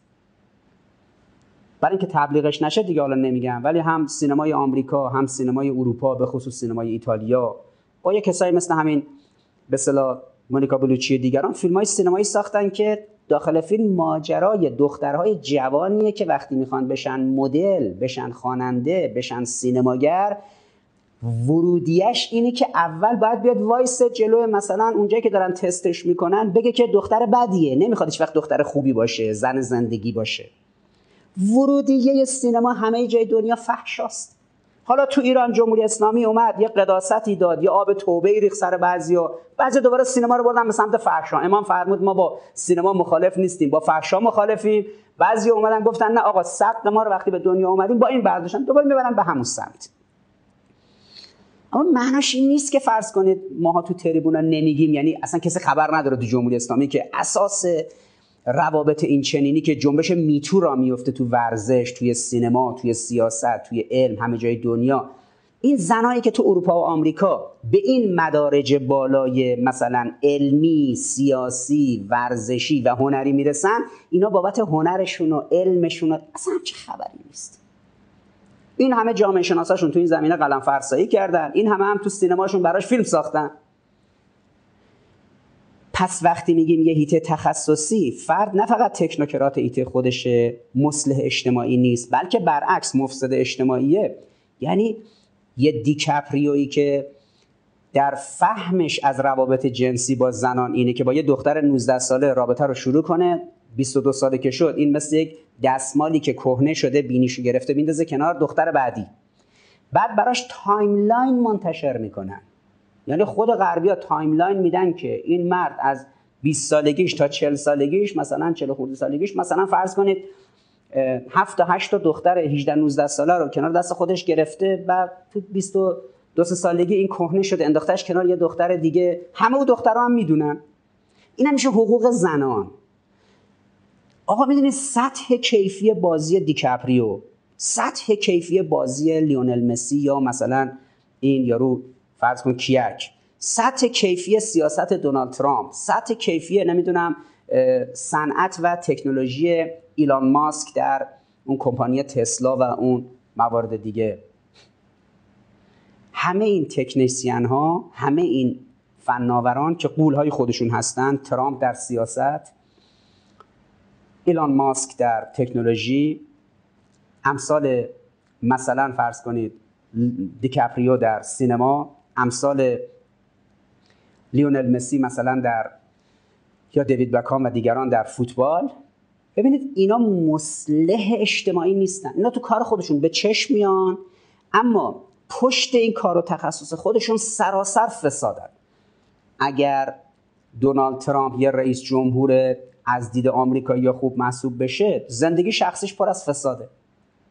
سه چهار تا زن شرعی داشته. الا ماشاءالله هنرپیش های پرنی که مدعی شدن که این باشون رابطه داشته ستاد انتخاباتیش با دلار دهن اونا رو بست. ایلان ماسک. غیر از روابط زن شرعیش و غیر این همه فساد اخلاقی و کسافت کاریاش که معرف حضور شما هست.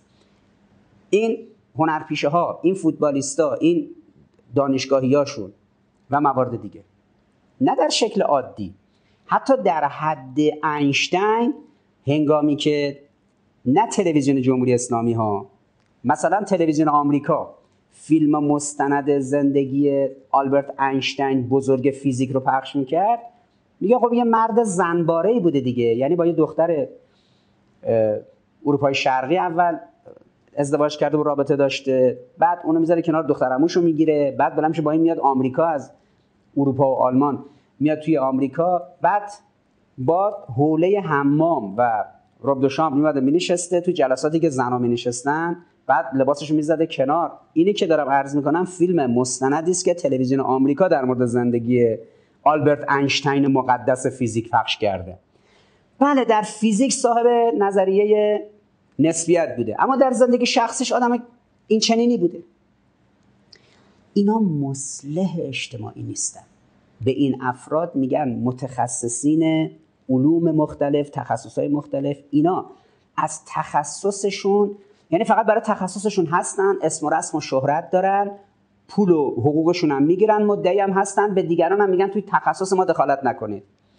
اما اینا اصلاحگر اجتماعی نیستن. مصلح اجتماعی کسیه که براش اصلاح اجتماع اصل تخصص و گرایشی که در اون هیته بهش شهره است اون فرع بر قضیه است. حضرت نو اول پیامبر مصلح اجتماعی ضمنا سازنده کشتی اقیانوس پیمان. نه اینکه حضرت نوح متخصص اولین کسی که در عالم کشتی اقیانوس پیما ساخت تکنولوژی اون فارغ التحصیل دانشگاه MIT مثلا آمریکا نمی‌دونم دانشگاه شریف ایران در صنعت. نه دانشگاه MIT نه دانشگاه شریف. نمی‌تونه متخصص کشتی سازی 5000 سال پیش بده که بتونه یک همچین کشتی بسازه اون همه حیوان رو داخلش جا بده. یا مثلا اونجوری که قرآن میگه حضرت داوود صنعت لبوس و صنعت زره سازی داشت. بگیم خب داوود زره ساز بوده. نه داوود پیامبر بود مسلح اجتماعی بود زمان تخصصی هم داشت. به نام ساخت زره. مسلح اجتماعی کسی ارزش داره که مسلح اجتماعی؟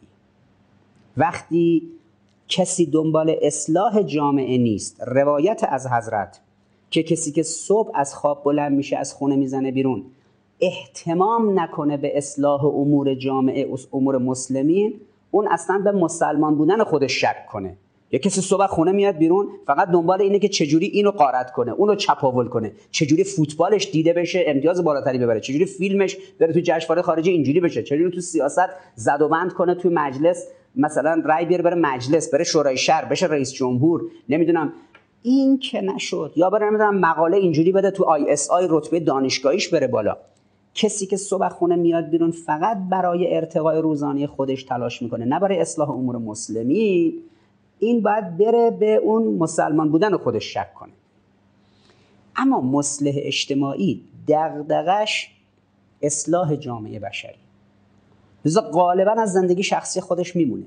همونطوری که انبیا موندن پیامبر ما اگر حضرت خدیجه نبود با اون ثروتش بیاد پشت سر این باشه که این که تایش هم باز با همون ثروت حضرت خدیجه هم آخرش کارشون کشید به شب ابی طالب و گرسنگی. امام علی هم همونجوری امام حسن هم, هم بقیه ائمه هم همینطوری انبیا هم همینطوری. حالا یه استثناء داریم حضرت سلیمان حکومت در اختیارش بوده. بقیه که بندگان خدا انقدر میچسبیدن به اصلاح اجتماع که به هیچ چیز زندگی خودشون هم نمی‌رسیدن. لذا شهید چمران چرا یک استاد ترازه؟ چرا الگوی هشتاد هزار استاد ایرانیه؟ چرا هشتاد هزار استاد ایرانی ظهور و بروز ندارن؟ چون استادن. چون متخصص فیزیکن متخصص شیمیان متخصص فلسفهن متخصص پزشکیان متخصص مدیریتن متخصص باستانشناسی و تاریخ و رسانه و اما دغدغه‌شون صبح اینه که برن سر کلاس اینو درس بدن عصرم فلان دانشگاه. پایان فلان دانشجو جلسه دفاعیش اینا راهنما بودن مشاور بودن. برن اونجا فردا هم برن فلان جلسه تحقیقاتی سمپوزیوم علمی دور هم جمع بشن در مورد مقاله نظر بدن. بعدم یه چیزا رو بنویسن توی مقالات علمی حالا اون ISI خارجی نه همین مجلات علمی داخل کشور. شما برای اینکه ببینید چقدر تاثیر گذاره 100 تا مجله علمی داخل کشور رو بگیرید ورق بزنید. ضمن صفحه اولش تیراژش هم نگاه کنید. بعضی از مجلات علمی امروز دانشگاهی ما 400 نسخه تیراژ داره. بعد پدر دانشجو رو در میارن که تو از این تز دکترات این مقاله رو داره ورد اینجا می‌خوای بدی ما منتشر کنیم بعد 10 میلیون 20 میلیون 30 میلیون 50 میلیون هم بدی. از دانشجو پول می‌گیرن مقاله منتشر می‌کنن. مجلهشون 400 نسخه تیراژ داره.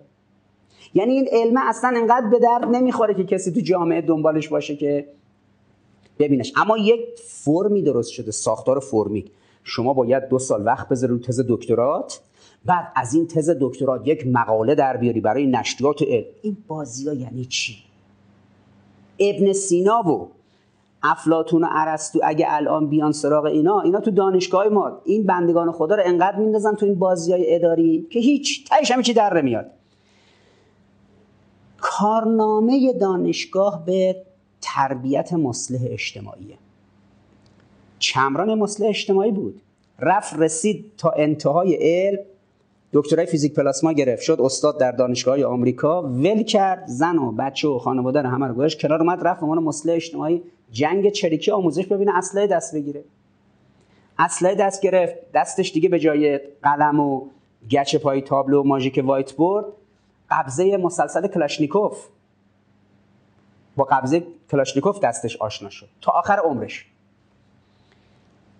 چرا روز شهادت دکتر مصطفی چمران شده روز استاد؟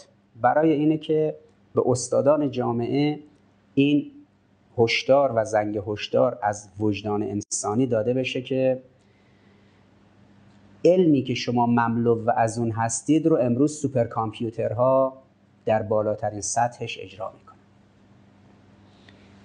پنج سال دیگه نهایتا ده سال دیگه یه تز دکترا و تز پست دکترا توی سه دقیقه توسط KDD تولید میشه.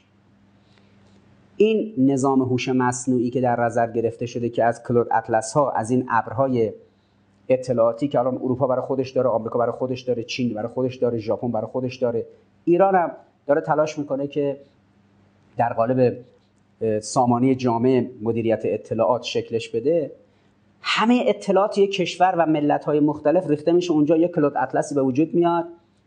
از این اطلاعات KDD Knowledge Discovery from Data. Knowledge Discovery from Data که مخففش میشه KDD یعنی حجم عظیمی از اطلاعات رو. اونجا هست. شما پروپوزال پایان نامه رو در این اپلیکیشن ها و نرم افزارها می‌دید به. اون فضا اون از اون فضا سریع پایان نامه رو براتون جمع می‌کنه. لذا هنگامی که یه استاد دانشگاه امروز در جامعه ما فکر می‌کنه کارش خیلی مهمه مملو و از یه دیتاییه اونی که الان خیلی اطلاعات داره اون موتور جستجوی گوگله. اون روزی که اطلاعات دست شما و من بود اون گذشت. اطلاعات تو دیکشنری ها بود. یه کسی باید مثلا چند جلد دیکشنری رو ورق می‌زد توی حروف الف تا به یه نکته برسه. گذشت. طرف نصف شب همینجوری داره مطالعه می‌کنه. یک موتور یه search عادی و ساده توی گوگل می‌کنه. به همه اطلاعاتی که می‌خواد دست پیدا کنه. لذا اطلاعات اونی نیست که شما memorize کردی در حافظت. بلکه امروز نه تنها علم و آگاهی کف فضای سایبر ریخته دست همه مردمه بلکه اینکه شما یه موقع فکر می‌کردید باید یک کسی رو راهنمایی کنید تا او یک پایان نامه خیلی مهم یک نظریه پردازی بده یک تز بده و تزش رو بیاد apologize عذرخواهی کنه. پس این apologia همین رساله ای که افلاطون داده بوده این که میگن آقا طرف باید بره از تزش دفاع کنه این برمیگرده به ماجرای اون آپولوژیایی که افلاتون اون موقع رساله اصلیش بوده. اون سنت رو از اونجا گرفتن حالا این دفاع کردن برید دفاع کنید. تمام شد. KDD Knowledge Discovery from Data. از دیتا نالج اکتشاف میشه تو سه دقیقه با این اپلیکیشن های جدید. تموم شد. حالا کسی بگی نه من خیلی استادم خیلی مهمم. یه کسایی باید بیان بشینن سر کلاس من حرفای منو بشنون. یه کسایی باید مثلا فرض کنید کتابای ماها رو بخونن یه کسایی باید بیان تو این کنکورها شرکت کنن و بیان. نه عزیز من همچین ضرورتی نداره. اما کی مهمه به عنوان استاد؟ کسی که مصلح اجتماعیه. مصلح اجتماعی است که حالا اگر تخصص پزشکی داشت پزشکیش هم به درد می‌خوره.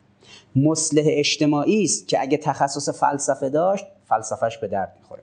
مصلح اجتماعی است که اگه تخصص فیزیک داشت فیزیکش به درد می‌خوره. و الا کسی مصلح اجتماعی نباشه. آخرش می‌خواد بشه استفان هاوکینگ دیگه. بگه پشت عالم هیچ خدای غیبی نیست. چی اومده به دنیا؟ چی از دنیا رفت؟ هیچ. می‌خواد بشه ریچارد داوکینز در ساختارهای بیولوژیک. هیچ. ته علم ایناست؟ ته استادی ایناست؟ استادی یعنی ماشین تدریس؟ یعنی یه voice recorder ی باشی تو دوره لیسانس فوق لیسانس دکترا هرچی گفتن شما ضبط کنی. خودت بعد بری بشی استاد برگردی همون حرفایی که ضبط کردی رو stop کنی rewind کنی برگردون عقب بعد play کنی. از اول هرچی شما از دوره لیسانس فوق لیسانس دکترا یاد گرفتی بری به دانشجوهای نسل بعد همونا رو درس بدی. این که نشد استادی دانشگاه شد voice recorder voice recorder و ماشین تدریس. این واقعیت رو من مجبورم مدام تکرار کنم برای جوانایی که گول ظاهر علم و دانشگاه رو نخورن. اونم اینه که از 1600 تا سال 2010 میلادی در 410 سال کلا تو دنیا 400 نفر علم تولید کردن. نقشه ارباب علم رو ببینید. در 400 سال 400 نفر علم تولید کردن. یعنی میانگین سال یک نفر. معنی این حرف من چیه؟ معنی این حرف من اینه که الان چهل میلیون نفر در دنیا استاد دانشگاه هستن. در دانشگاه کشورهای مختلف 80 هزار تاش تو ایرانه. این چهل میلیون استاد دانشگاه دارن سخنان اون 400 نفر رو درس میدن.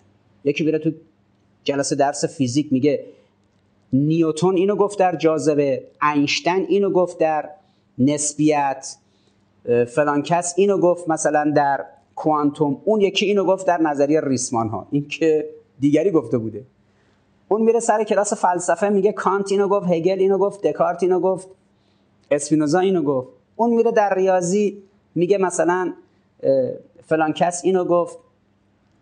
همین. 400 نفر در 400 سال 410 سال علم تولید کردن. 40 میلیون نفر دارن اون علم رو به دیگران مثل voice recorder ارائه می‌کنن. منظور از روز استاد در روز شهادت دکتر چمران این نیست که ما یه voice recorder هایی تربیت کنیم برن این حرفا رو تکرار کنن. منظور اینه که کسانی باشن وقتی به قله علم رسیدن بتونن به همه مظاهر علم پشت پا بزنن به همه مظاهر زندگی یک استاد دانشگاه و یک academician پشت پا بزنن. زن و زندگی و خونه و ماشین و امکانات و شماره حساب و همه این موارد بذارن کنار. به عنوان یک عالم عالم مصلح اجتماع. برن اصلاح اجتماع کنن. از لحظه ای که شهید دکتر مصطفی چمران از آمریکا پرواز کرد. اومد رفت مصر جنگ چریکی آموزش دید اومد رفت لبنان. کارهای خودش رو تو لبنان انجام داد. از لبنان اومد رفت داخل ایران. داخل ایران جنگی تا روزی که شهید شد. یک روز دکترای فیزیک پلاسماش به دردش نخورد. به قله علم رسیده بود تو آمریکا. اما تخصصش در اون چیزی که درش دکترا گرفته بود به درد بقیه زندگیش نخورد. مصلح اجتماعی چیزای دیگه رو داشت دنبال می‌کرد. اما اون ظرفیت ذهنی رو در سطح دکترای فیزیک پلاسما داشت. لذا به اون پشت پا زد اومد کارش انجام داد. ابتدای حرکت انقلاب مصطفی چمران میاد الهام بخش میشه در زندگی حماسی. انتهای گام یکم انقلاب در سال 1197 98 قاسم سلیمانی به شهادت می‌رسه. این دو تا ابر انسان مصطفی چمران و قاسم سلیمانی اینا تربیت یافته مدرسه خودآموزی بودند. اینا رو هیچ استادی تربیت نکرد. یعنی آنچه سر کلاس های دوره لیسانس فوق لیسانس دکترا به مصطفی چمران داده شده بود به دردش نخورد. اونا رو گذاشت کنار اومد رفت یه زندگی دیگه رو شروع کرد. همطور که قاسم سلیمانی اینجوری بود. پس اینا رو کی آموزش داد؟ کی تربیت کرد؟ خدا. استنعت کل نفسی. موسا موسای کلیم. من تو رو ساختم برای خودم. استنعت کل نفسی. حالا مصطفی چمران. من خدا تو رو ساختم برای خودم. همونطوری که قاسم سلیمانی رو ساختم برای خودم. از این رو من وقتی نگاه می‌کنم در چهل و سه ساله بعد از انقلاب هیچ استاد علوم انسانی ندیدم که از اروپا و آمریکا آمده باشه نقش ویژه‌ای در ایران امروز ایفا کرده باشه. نقش به درد بخور و مؤثر. اگر کسی مثل دکتر چمران رفته غیر از علوم انسانی رفته در علوم پایه تخصص گرفته اومده بعد که برگشته اونو گذاشته کنار تخصص نظامیگریش ربطی به تحصیلاتش نداشته دوستان ما علما و دانشمندانی که سالهای قبل از انقلاب رفتن توی آمریکا و اروپا درس خوندن بعد آمدن ایران و در جریان انقلاب مؤثر واقع شدن و در سالهای بعد از انقلاب خوش درخشیدن درخشششون هیچ ربطی به اون تخصصی که تو اروپا آمریکا گرفتن نداره. بارها وقتی دانشجوها میان پیش من که مشورت بگیرن برای تحصیلات تکمیلی برن اروپا و آمریکا عموما من رأیشون رو می‌زنم. میگم که ببین نگاه کن یه نفر به من نشون بده رفته باشه اروپا آمریکا یه تخصصی گرفته باشه اومده باشه. تو جامعه مؤثرتر از کسایی باشه که داخل کشوری تخصص رو گذروندن. یعنی یه کسی میگه آقا من رفتم فیزیک رو تو اروپا آمریکا خوندم. یه کسی هم فیزیک رو تو ایران خونده. یه کسی پزشکی رو تو اروپا آمریکا خونده. یکی پزشکی رو توی ایران خونده. یه کسی فلسفه رو تو اروپا آمریکا خونده یکی فلسفه رو تو ایران خونده. کدومش با هم فرق داره؟ هیچ کدوم اینا علوم بومی نیست. مصلح اجتماعی اول میاد در علم خودش نظریه پردازی بومی می‌کنه حرف جدید تولید می‌کنه. عین voice recorder بری حرفای دیگران رو ضبط کنی برداری بری بزنی که نشد. ای وای علوم ارزشی نیست. همه جای دنیا دو به علاوه دو مساوی با چهار. یه روزی رئیس جمهور مملکت بلند شده همچین حرفی زد. سال 1393 بود. در اردیبهشت 1193 مصاحبه کرد و گفت سخنرانی کرد و گفت که کجای علوم انسانی باید متحول بشود؟ مگر علوم پایه علوم اسلامی یهودی مسیحی دارد؟ پایه علوم ثابت همه جای دنیا علوم پایش ثابته. حیرت انگیزه این توی حوزه علمیه شده مجتهد ته حوزه علمیه. تو دانشگاه هم رفته تو انگلیس دکترا گرفته. همینایی که من به شما عرض می‌کنم که کسایی که رفتن توی اروپا آمریکا فارغ التحصیل شدن خیلی درسشون به درد نمی‌خوره. یکشون همین بنده خدا. رفته توی انگلیس دکترا گرفته توی حوزه علمی هم به اشتاد رسیده. حضرت حجت الاسلام و المسلمی حالا میاد میگه پایه علوم اسلامی یهودی مسیحی نداره. پایه علوم همه جای دنیا ثابته. اه پس تو حوزه به تو چی درس دادن؟ تو دانشگاه به تو چی درس دادن؟ عجب. ای ای ای ای, ای. عمده اونایی هم که رفتن مثل ایشون تو آمریکا اروپا درس خوندن اومدن همین ذهنیت رو دارن.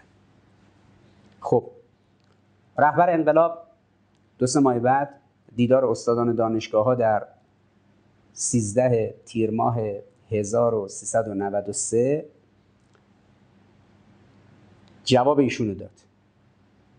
هنگامی که استادان دانشگاه رفته بودن دیدار رهبری رهبر انقلاب فرمود که بله علوم اونا با علوم ما متفاوت. مبنای علوم غرب غیر توحیدیه. مبنای علوم اونها غیر الهیه. این با مبانی ما سازگار نیست. مبنای علوم هنگامی مؤثر در تربیت انسان هاست که پایش توحیدی باشه.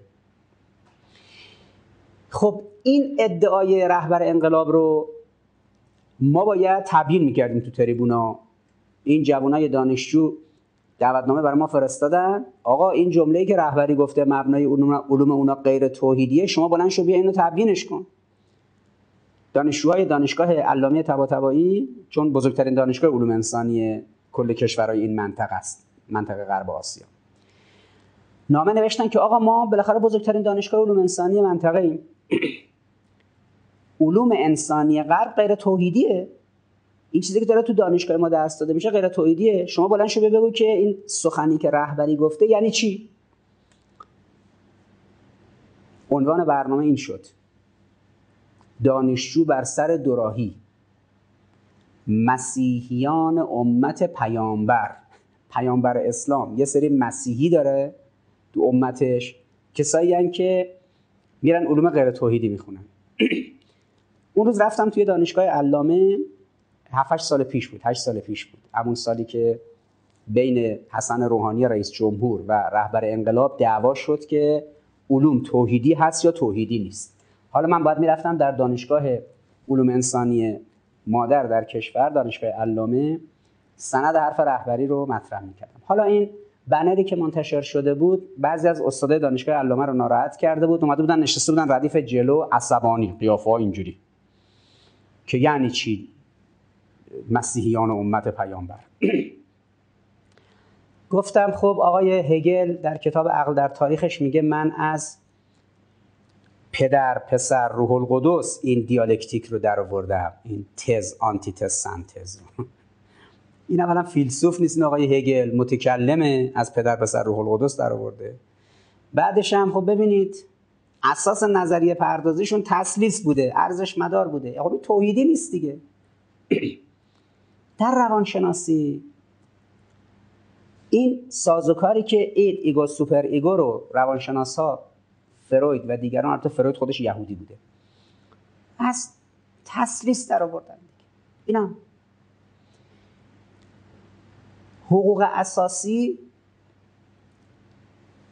مونتسکیو از پدر پسر روح القدس مقنن مجری قضاییه رو در آورده کی اینو میگه؟ کانت فیلسوف آلمانی. کانت فیلسوف آلمانی می نویسه که مونتسکیو در فرانسه از پدر پسر روح القدس اینو در آورده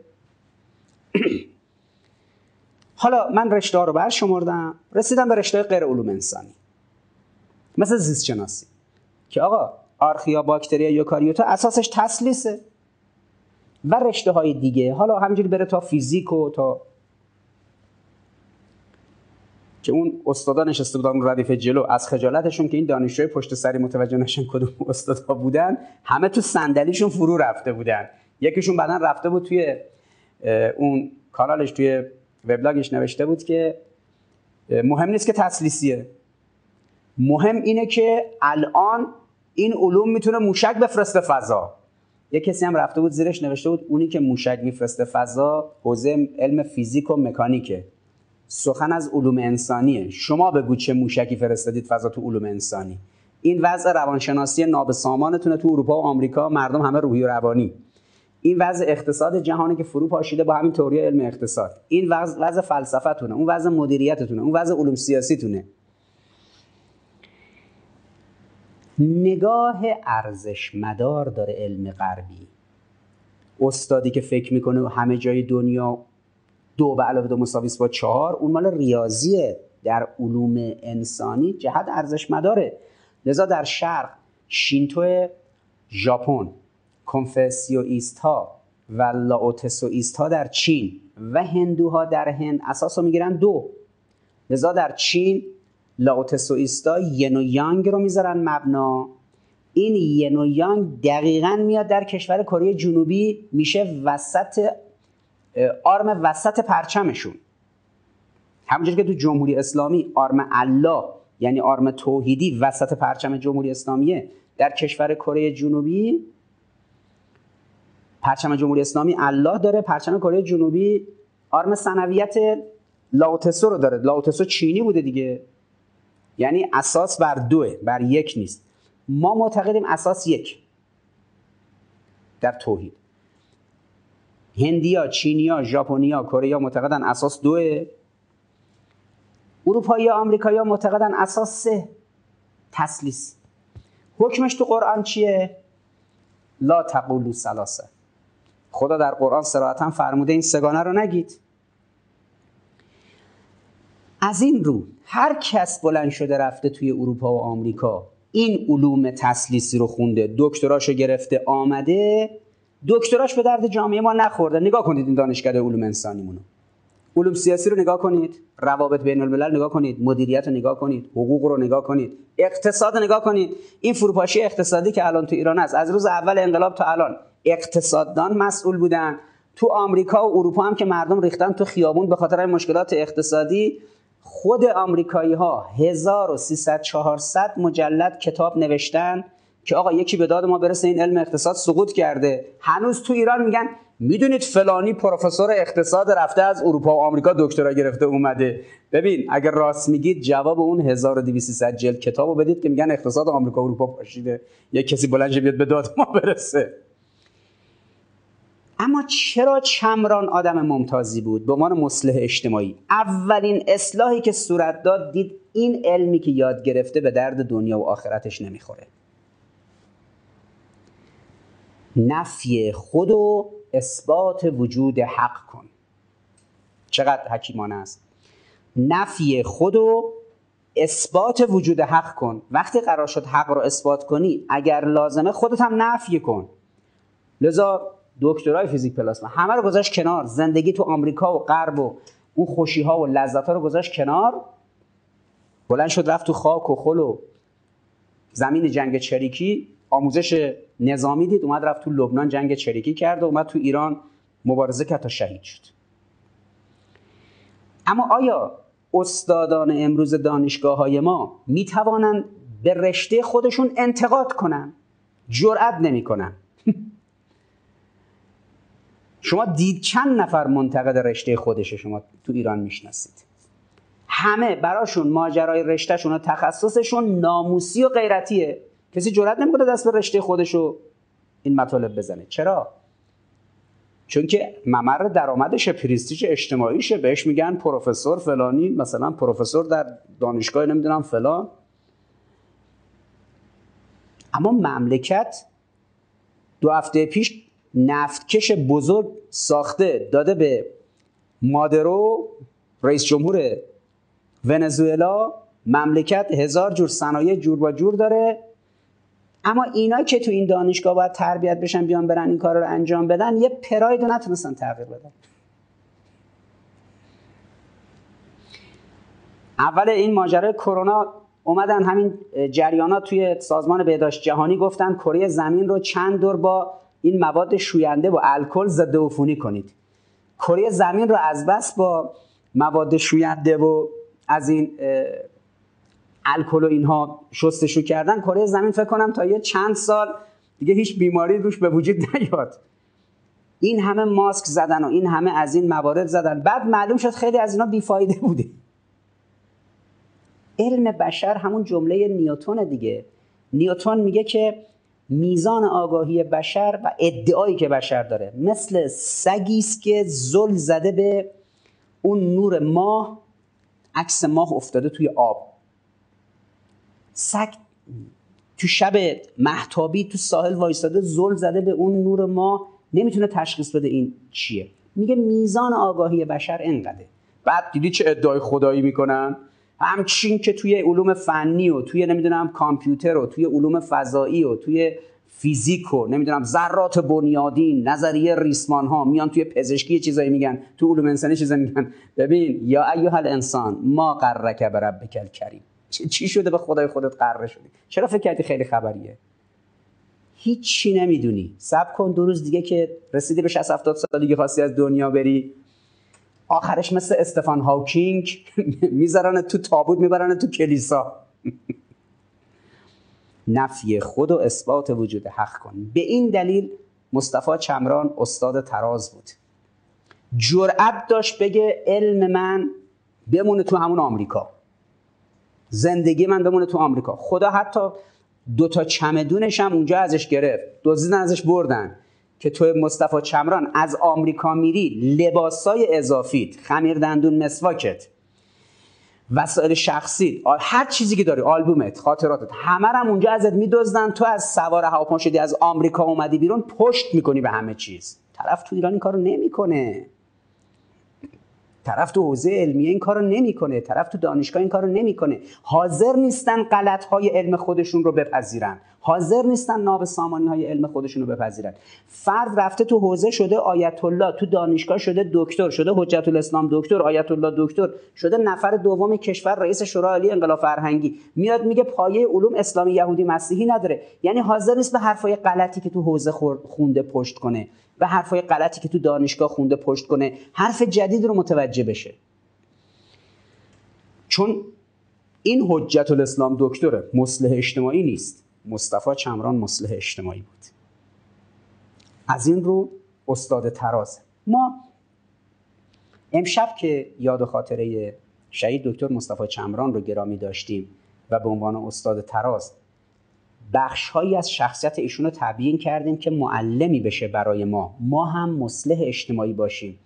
تعصب روی سازوکارهای غلط نداشته باشیم. بذاریم کنار به سمت حرکت حرکت پیشرونده و رشد تعالیمون به سمت اون قله هایی باشه که نجات ما در اونهاست.